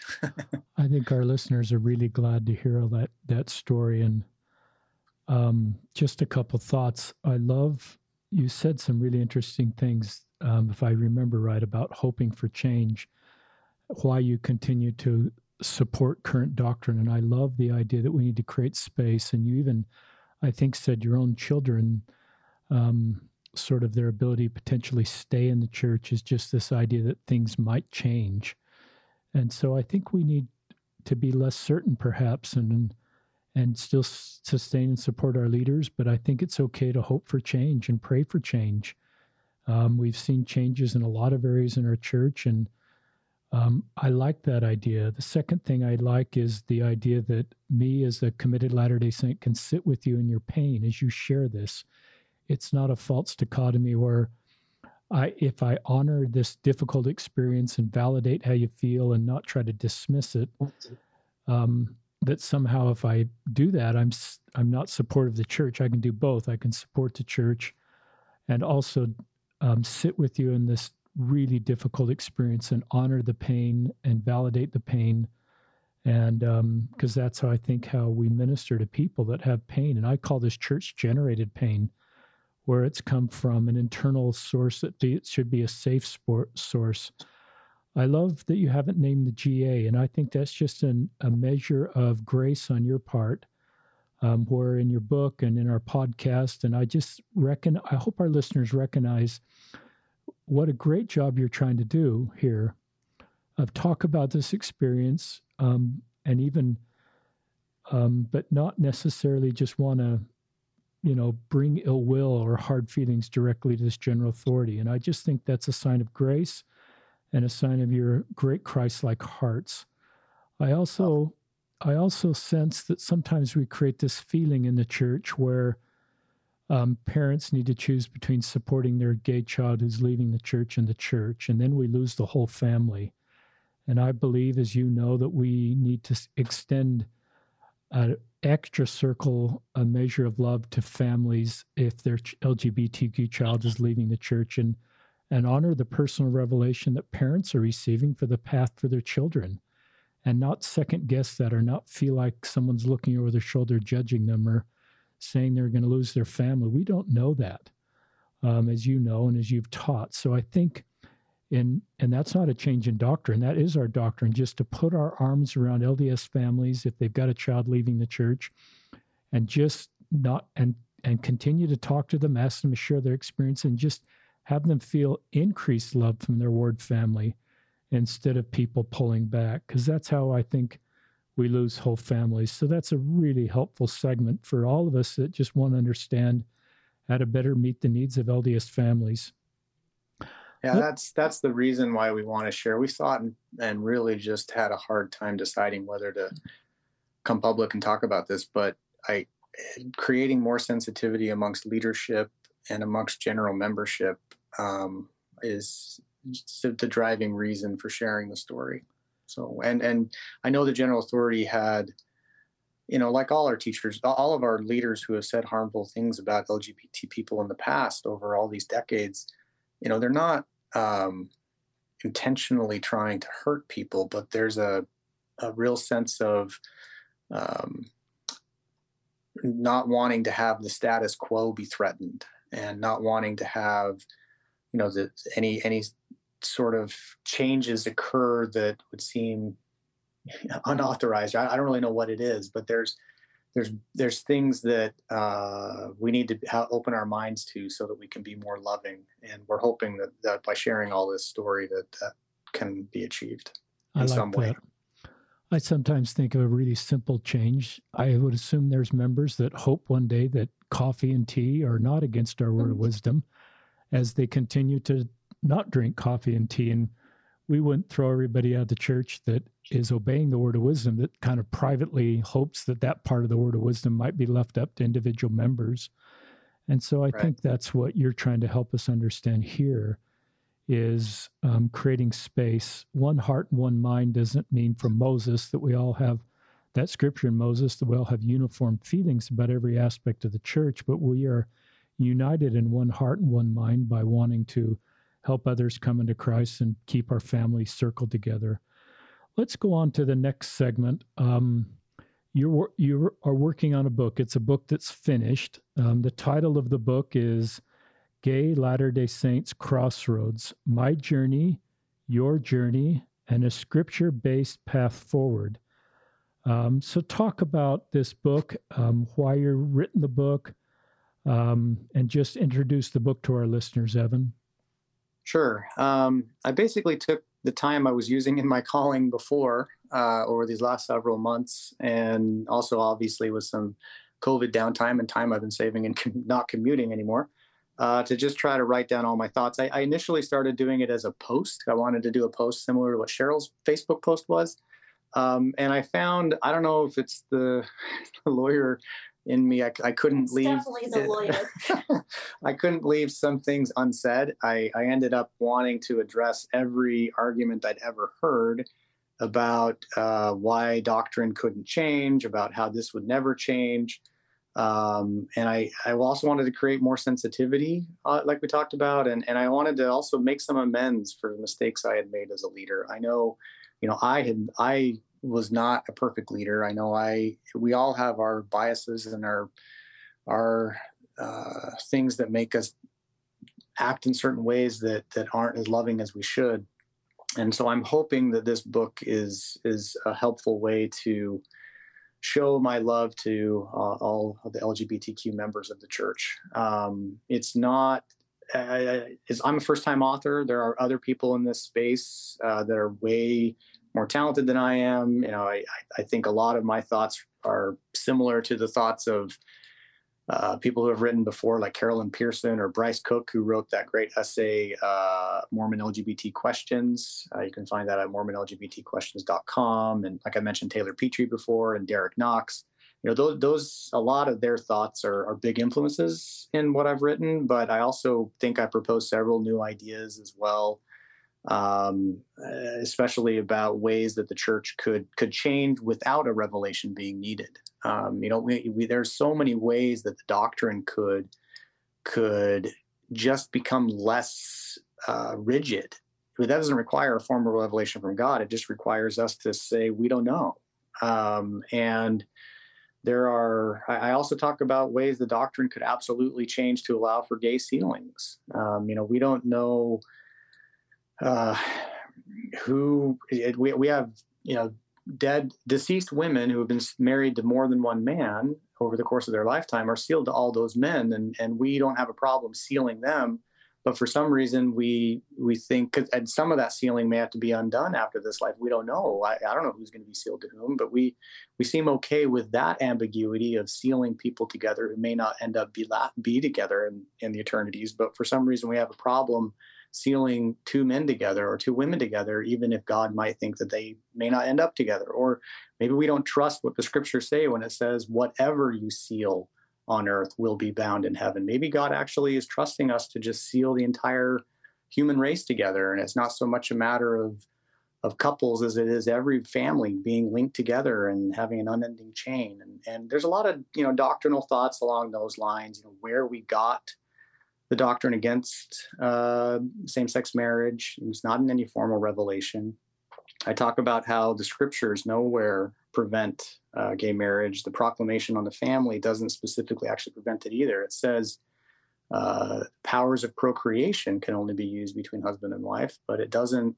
You know, that's procreation is not being those powers not being used in in gay sexual behavior. So, you know, if you really read it closely, I wonder if there was inspiration behind, and, we know that some leaders have talked about inspiration being involved in the proclamation. Uh, maybe that inspiration was actually to have the wording be such that it could be interpreted in the future in a less, uh, you know, hurtful way, and that, that, could allow for some space for these things to be added as extra. You know, I, it talks in the proclamation about how straight marriage between man and wife is essential to God's plan, but I look at that and I say, well, is you know it's like saying if uh, trees are essential for a forest that's true but it doesn't mean you can't have plants and other animals that also are essential and that make it more beautiful and everything better. You know i think diversity is one of those beautiful things that helps us love other people more and i would hate for diversity not to exist in the celestial kingdom. If i'm lucky enough to be there i i want to see gay couples there and i want to see different different different types of people of all sorts that that make us love one another with open hearts better than we could otherwise. So um, that's a really kind of broad overview of what uh, the book addresses, just kind of how doctrinal change can come. It tells our story a lot like we told it here. Um, I've had some pretty amazing experiences in getting the book pulled together. I, I did an initial draft and sent it around to some folks and um, got connected with uh, a great writer, Marcia McPhee, uh, who lives in Houston. She's helped me edit it um, and done a great job of making it sound less like a lawyer's brief and more like a, a document that people might want to read. So it's been a great experience, and I, I hope I hope you know even if just a few people's hearts are changed, that would be that would be amazing. Um, one uh, i'll share a couple quick quotes that are in there that i loved. Um, one is by elder Tal- james e. Talmage. The canon of scripture is still open. Many lines many precepts are yet to be added. Revelation surpassing in importance and glorious fullness any that has been recorded is yet to be given to the church and declared to the world. You know that was in 1899 that was after most of the, the sections of the Doctrine and Covenants have already been revealed. And you think about that and you say, revelations that are beyond all of those are yet to still be declared. And this canon of scripture is still open. That's that's pretty amazing. And then Elder McConkie, uh, the last word has not been spoken on any subject. There are more things we do not know about the doctrines of salvation than there are things we do know. So I, I I'm hoping that people can read the book and and place place their faith in Christ and in in ongoing revelation no matter what we hear from any you know church leaders or anything we should never ever give up our hope. And I, I lay that out um, and try to make a case for that. Not not that I'm trying to say I should determine what the doctrine is but just that we should always hope that there's change. I think to love our LGBTQ siblings really the way that we should be loving them as Christ loves them, we have to hope for equality in the church.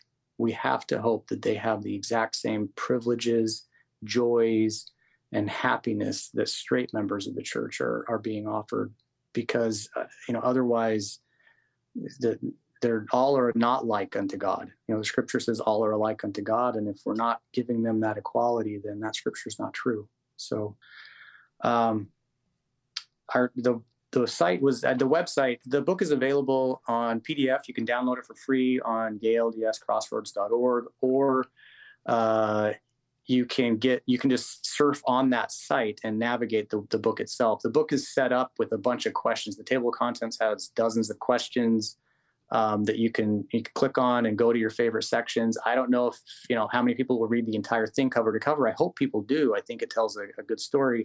But if there's particular sections of interest, um, you know that that you can use to provide resources to family members or to others who are questioning and having uh, uh, struggles understanding how uh, the doctrine might change or how we should think about things uh, with an open mind, then I'm, I'm hoping you can kind of use the website to share uh, bits and pieces of it with people um, as they're helpful. And uh, our son, Owen, our second son, he actually designed the book cover that's going to be in the PDF file. It's just an ebook. It's a I'm calling it a free navigable ebook um, that's uh, an image. Owen does a lot of photography and graphic design and stuff, so he designed that cover. And then Weston knows how to do website design, and he designed the whole website and kind of built it all out. So it's been a bit of a family project. And Cheryl was a big reviewer and editor as well. So it's been a fun process. I love that the whole family's involved. Cheryl, how do you feel about the book? Um, well, it's been a labor of love for sure. Um, it was it's funny because in the beginning like evan said you know he just sat down and this one page thing turned into uh, how i don't even know how many pages it is now it's around 200 pages okay 200 pages um, and it's gotten some attention from people we actually um, met with a general authority in salt lake city that it had come to his attention and he wanted to talk to us about the book and gave us some um, well gave Evan some recommendations about how to maybe edit it and just some some thoughts that we um, appreciated very much. Not I, I want to be clear though, it's not yeah. church. Yeah, not you won't find it a Deseret book. um, it's not church approved, but I, I, did take some feedback that he had given and and tried to really change the tone. I think initially it was more sad or or painful and anguish ridden. Uh, it had a lot of that tone to it, and I, am hoping it's more hopeful now. And I think you know Marcy Zoffy helped helped a lot with that too right? Um, but he joked, uh, he was an attorney himself before he was called as a general authority, and he joked that I should have um, been like the judges and given Evan a page limit on, you know, what to, what to write because it did it, it is very long. But um, we hope that the way we've done it on the website, where you can click around and you don't have to read the whole thing in one sitting, will help people. And really, again, just want it to be a resource if people have questions. Um, you know, and are Googling some of these things that it comes up and maybe it will help yeah. people in that way. I have hundreds of websites that I have on an index that uh, people can use as resources for doing a lot of research. I mean, I, this is years and years of research that I just decided to put into one place. So. Right. Um, but yeah, I, I kind of laugh. I was like, you know, don't don't mess with a lawyer because you'll get this 200 page document in response to whatever um, our kind of experience that happened. Um, but I really, you know, I'm proud of Evan. I it's it's amazing. Actually, it's amazing to me how much time he was spending on his church calling. Um, I didn't realize how much time um, he was spending every week away from the family, doing his calling faithfully. Um, and you know, like I said, he like he said, he put all this um, into writing the book, and now we've got this book that um, taken a long time, but it's I'm really proud of him for doing that, and obviously doing something he, you know, he's not a writer, so it's something new for him um, to kind of add to his resume now that he wrote this book. Um, I guess Evan kind of wanted me just to talk about, you know, some things from the book or my feelings about um, um, kind of like do's and don'ts of what to tell parents of LGBTQ children. Um, again, because we had that negative experience with the general authority and have had a lot of um, well meaning members reach out to us and try to make things better, um, but inadvertently in their, um, you know, I think they all have um, good intentions, but inadvertently they end up kind of hurting us more. So I thought it might take a few minutes just to talk about some do's and don'ts if you have friends who have a child who has come out, uh, maybe what not to say. Um, what one of the things in church, and I guess this doesn't necessarily, this isn't necessarily just for LGBTQ um, uh, children, but um, I have always um, had a hard time with how the church always puts out, holds out these amazing stories of someone who, you know, crossed the the plains barefoot and blind and you know lost all their children and yet they still didn't lose their faith and were able to do it. And although i you know really do want to um, recognize that those things are amazing i think that we have to take into consideration the average person could probably not have done that um, so i have a hard time when um, other people will come to me with uh, send me articles or posts about you know um, well, this guy is gay, and look at him, he's still active in the church and he's doing X, Y, or Z. Um, or, you know, um, I know in the recent Ensign, there was a article about someone who had left um, and then come back to the church. Um, you know, and you get well meaning people sending you all these things saying, look, they can do it, so Wes can do that too. And I think we just have to really recognize that although you're trying to be helpful, that can almost be more hurtful just because it's not like um, we haven't seen those articles and it's not like we haven't heard about those people. Um, I, I, think of Josh Weed often. I know for a while he was kind of like the poster child of, look, he's made a same, um, you know, he's same sex attracted but married to a woman and they're having a family and it's working out. And um, we all know now that, you know, obviously didn't hold up long term. They've gotten divorced. Um, and so I think that we have to be extremely careful as church members to not hold up other examples of, oh, look at this person did it, or look at that person did it, um, because I think that that that just can be very harmful um, to to to our LGBTQ children and then parents of those children. Um, I also think that um, we need to um, just be careful too with the doctrine. I've had a lot of people try to explain to me, you know, well, we don't know this, or um, they'll try to explain the doctrine to me like I haven't heard it before, haven't studied it, and I've probably studied it a hundred times more than they have because it is um, personal to me. Um, so I kind of get upset when people will approach me and say, "Have you thought about this? Or have you read this scripture? Or have you done this?" Um, again, I think that's like kind of a dangerous path. Um, to go on because it would you're assuming that we haven't studied or we haven't um, learned um, the doctrine the way that you have as um, a person with maybe just straight children um, and then the other thing i just think people need to um, every time you get up to teach a lesson you just need to be um, cognizant of people in the room um, and this, again, this could be applied to not even just the LGBTQ issue, but anyone. Um, people have been abused, divorced, you know, di- just the whole gamut of things. Um, and I think we just need to be more sensitive when we're teaching things that might be hurtful to um, not even the min- minority. I would say sometimes it's the majority in the room. I think we have to just be more sensitive and careful of what we're teaching and try to come up with creative ways to obviously still teach the doctrine, but just also be really sensitive and careful to who we're um, teaching in the room. Um, there were several times when I was seminary teacher where I would feel um, have a hard time teaching certain things, knowing the kids so well and knowing what um, their personal situations were. I would have a hard time, um, you know, for instance, say teaching about um, the eternal family when some kids are from divorced families or some kids had um, single moms or whatever. Um, it, it's just a it's a hard thing, and I think we need to, as a church, try to be more sensitive to that. But I think it can really start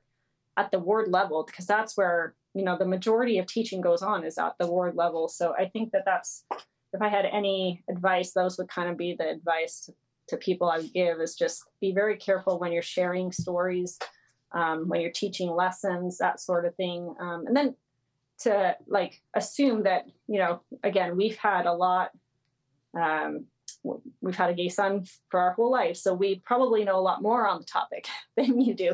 Um, we, Evan got some well meaning people sending um, just totally inaccurate statistical documents to him and pseudo you know. pseudoscience articles yeah and just um, i think it's just again well meaning but you just um, until you're you actually have your own gay child i don't know that you really are qualified to be telling um, us how to parent that child so yeah yeah Yeah.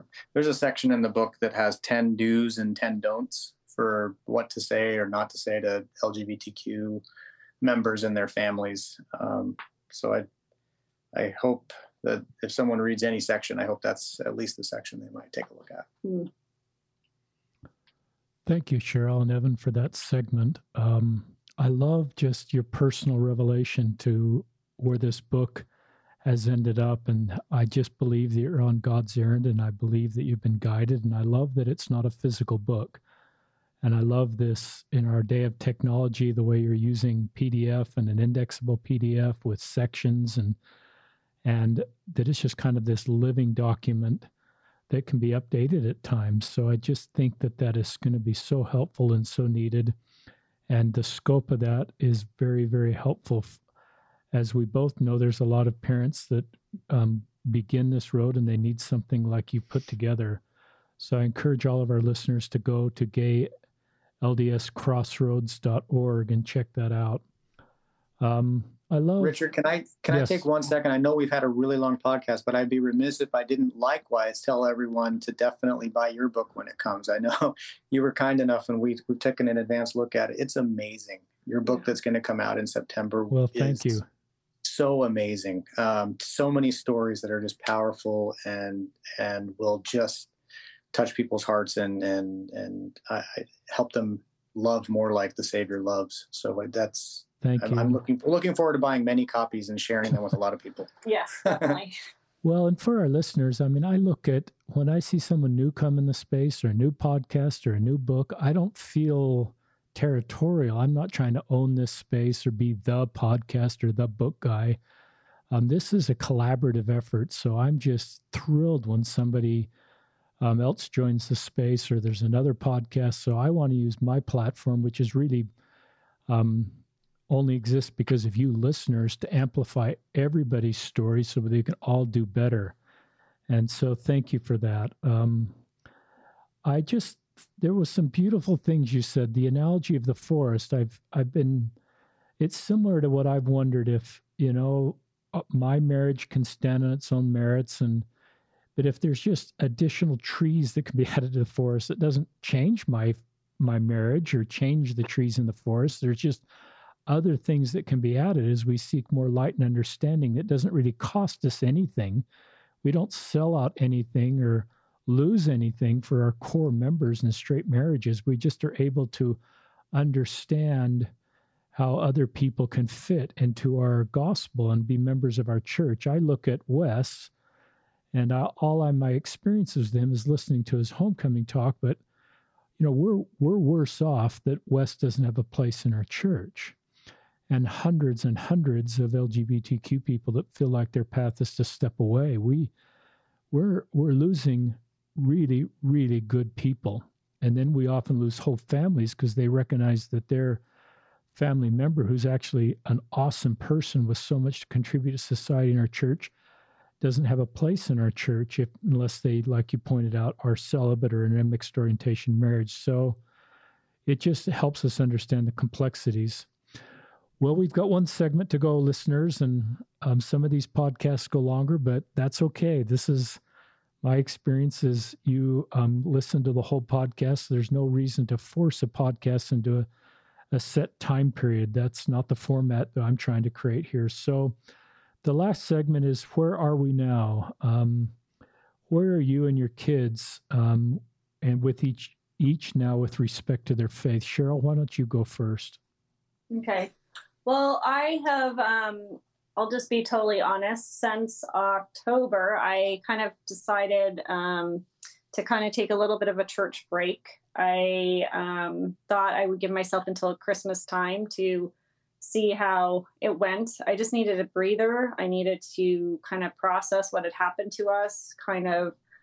Um, yeah, and, I, and I, I was a little angry. I was angry at the time just with again, so many years of so much effort, and I felt like it was just all crushed by, um, you know, um, that experience. Um, so I, um, I'm st- well. Then of course COVID happened, so we've we've yeah. been on a, a longer church break, I guess, than I thought was going to happen. But um, to be honest, I've really found out more about myself with um, on Sundays. Oftentimes, Evan and I will go for hikes. Um, sometimes we actually go with a gay friend of ours. Um, yeah. We join him, and we've gone all over New England on beautiful hikes.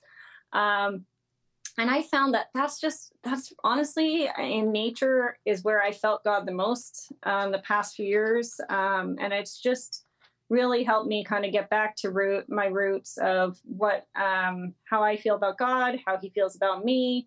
Um, just trying to get more basic and trying to um, kind of not push the church to the side, but for now, just taking a little bit of a break from our traditional church. And obviously, I mean, I guess I don't want to say maybe God agree with me because COVID happened, but like um, I'm kind of laughing because you know my till Christmas turned into a little bit longer.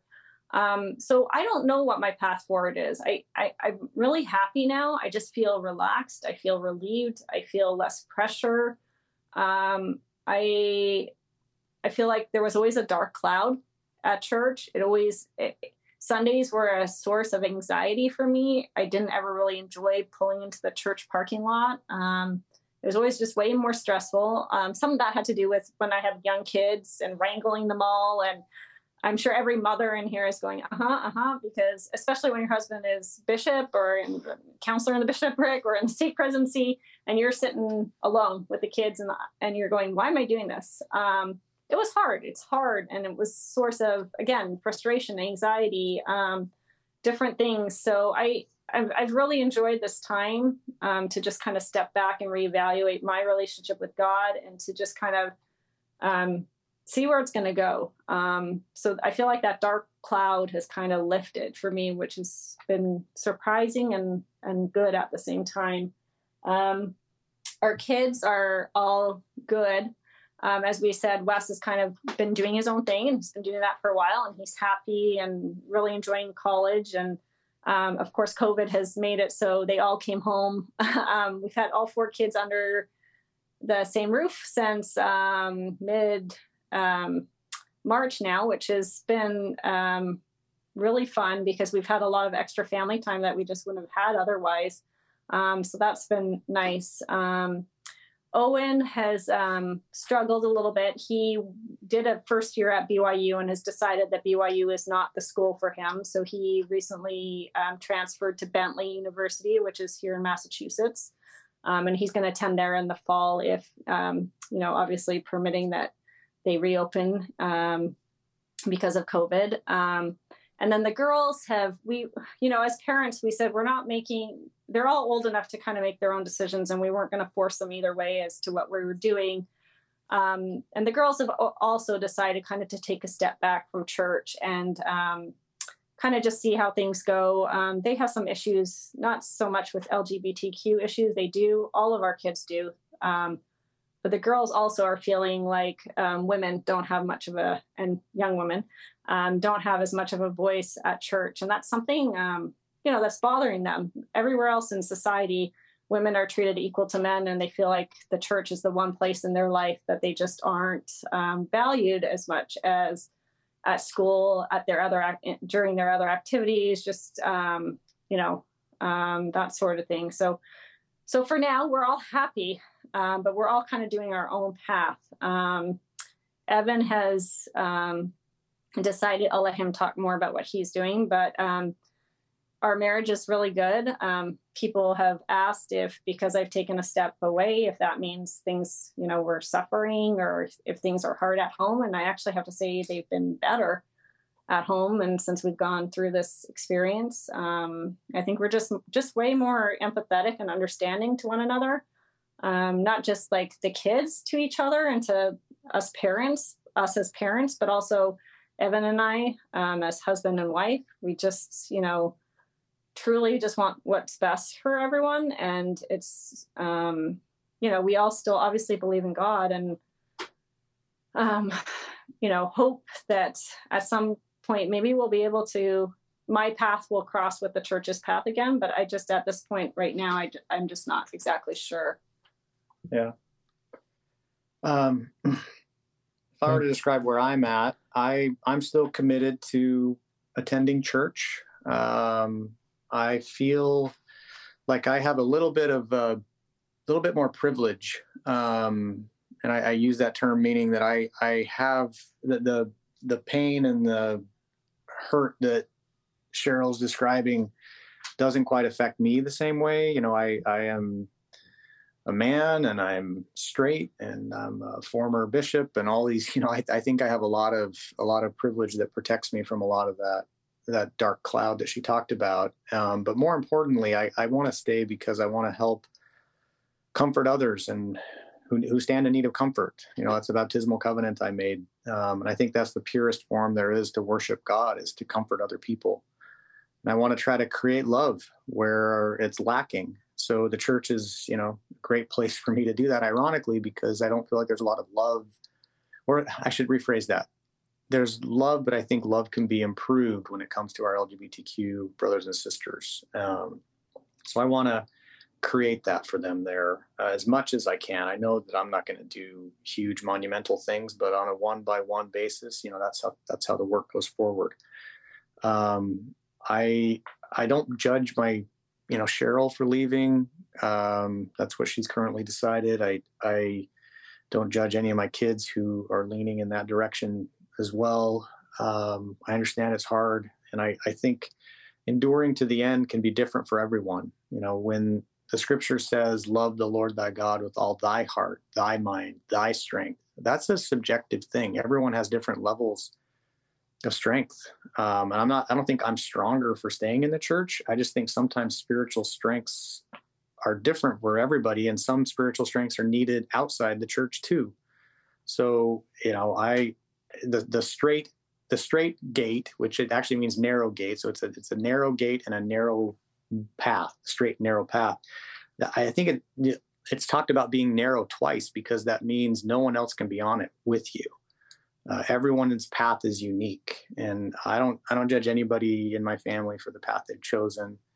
And I'm I'm actually kind of glad in some ways that Wes has company uh, walking alongside the covenant path as he does that because he he can't be on it uh, given the the harm that's caused by church teachings with him being gay. So I'm I'm glad that he has some company. I'm I'm you know a believer that God is bigger than the church. I, I believe in the church and I, love it and I love the people in the church, but I also believe God has a much bigger, broader perspective than than just the church. So um, I, I'm hopeful that you know more people can can understand the idea that the church isn't perfect um, you know, we all say the members aren't perfect, but the church is. But I, I would actually argue that the church itself isn't either. I mean, our our Book of Mormon, we have scriptures in the Book of Mormon where the authors talk about how there are errors in, if there are errors that that are in the writings, they're errors of men and not to condemn, condemn God for them. So though, even in our own canonized scripture, we have prophets admitting that they have maybe made mistakes in what they've written. So if it's easy for a prophet to write in canon that there's been some mistakes, why why do we have a hard time thinking that some of our modern day prophets might have might have made a, a mistake or two t- as well? And I I know that people may look at me staying in the church and go, oh, he's just staying so he can you know be a thorn in the side and cause trouble and blah blah blah. But I don't I don't view it that way. I I think you know a quote from uh, James Baldwin who was a, a, black novelist, playwright, and activist. He died in 1987. Um, he said the following about America He said, I love America more than any other country in this world. And exactly for that reason, I insist on the right to criticize her perpetually. Now, I, I don't. I don't like the word criticize for with respect to how I feel towards the church and its teachings, but I, I think the idea that we can stay members of the church disagree with some teachings of the church, but still love the church and still want to be a part of it is something that we all need to be a little bit more open minded to. Um, you know, our doctrine only requires that we believe a teaching if the Spirit testifies of it. We're not forced to believe anything. When we're asked in the Temple Recommend interview if we uh, we don't we don't we're not asked do you believe that the law of chastity is perfect in the way it's taught? We're asked do you live the law of chastity? And so i think there's a, a significant difference there. And i i view my staying in the church and being open about my disbelief in the uh, prohibition against marriage equality in the church. I, I think that that doesn't mean i'm not sustaining my leaders I view that I can sustain my leaders even if I disagree with them by not expecting them to be perfect. That's an important way to sustain them. I also sustain them by letting them know when and how they they hurt us or you know me. I, I when I was bishop, I liked feedback that I got. I used to ask for it sometimes in temp in tithing settlement interviews, and always struck someone. They were like, "Why are you asking me, bishop, what you can do better? What what is that about?" Um, and I wasn't a perfect bishop by any means, and that's why I was asking. I was a little insecure and wanted to get some feedback. And I, I have to imagine that our our general authorities and prophets and apostles are, you know, wanting the same sort of thing. So I view that I can sustain them by actually mentioning when when I'm in pain and why. Um, and if I disagree with them, I, I think you know a, a, it's a public act is uh, of of being respectful um, and and understanding that they're doing their best. It, I can do that while I still disagree with them, I, and I think that's a really important way to sustain. So, and I also I'm hopeful as as I stay that I see bottom up change eventually come. I, I think you know the prophet's role in scripture if you look at so many examples in scripture the prophet's role is to hear the complaints of the marginalized and take them to god and 100% of the time that that happens in scripture there's a change that occurs. Um, i have a, a, link to a video that derek knox made in, in, in my book.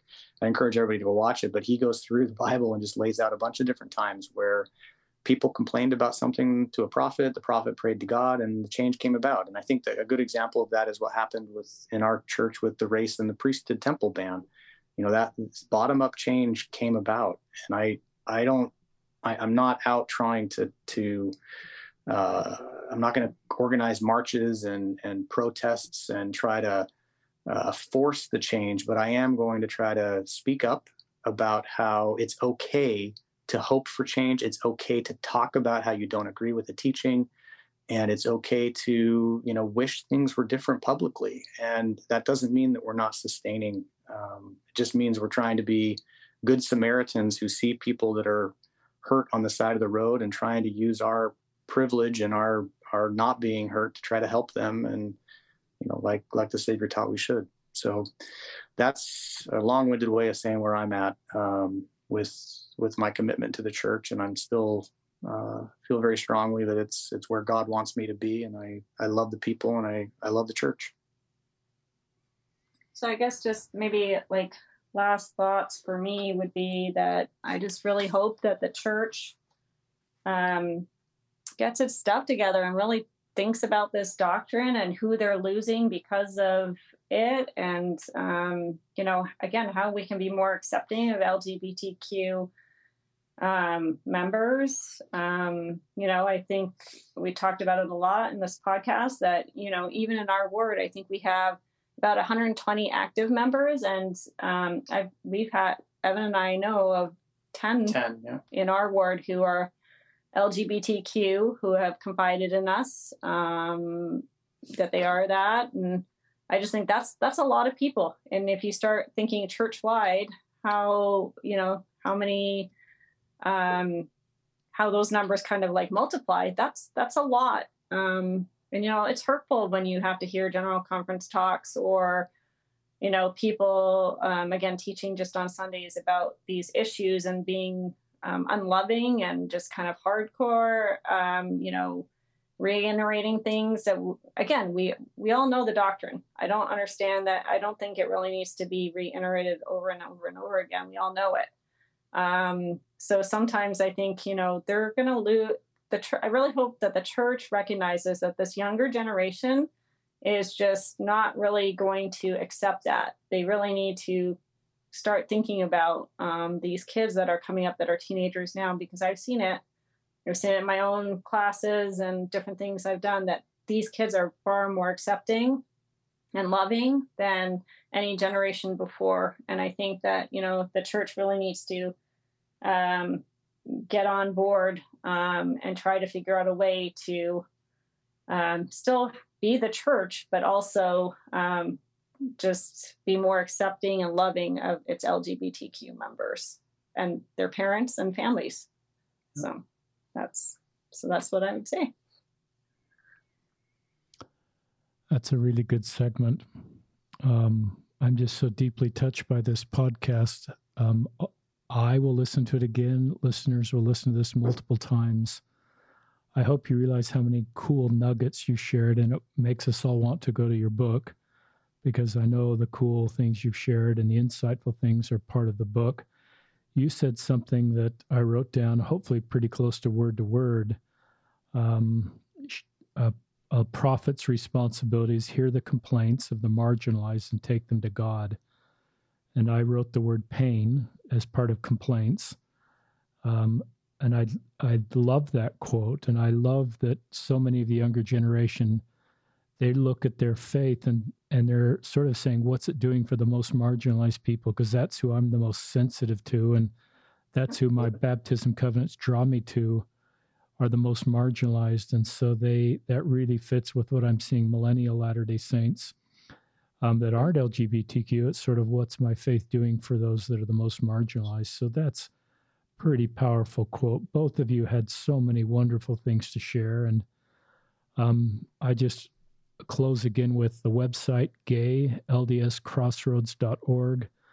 I think this is a beautiful family love story. I love Cheryl and Evan that you're so open where you both are with your faith and your kids.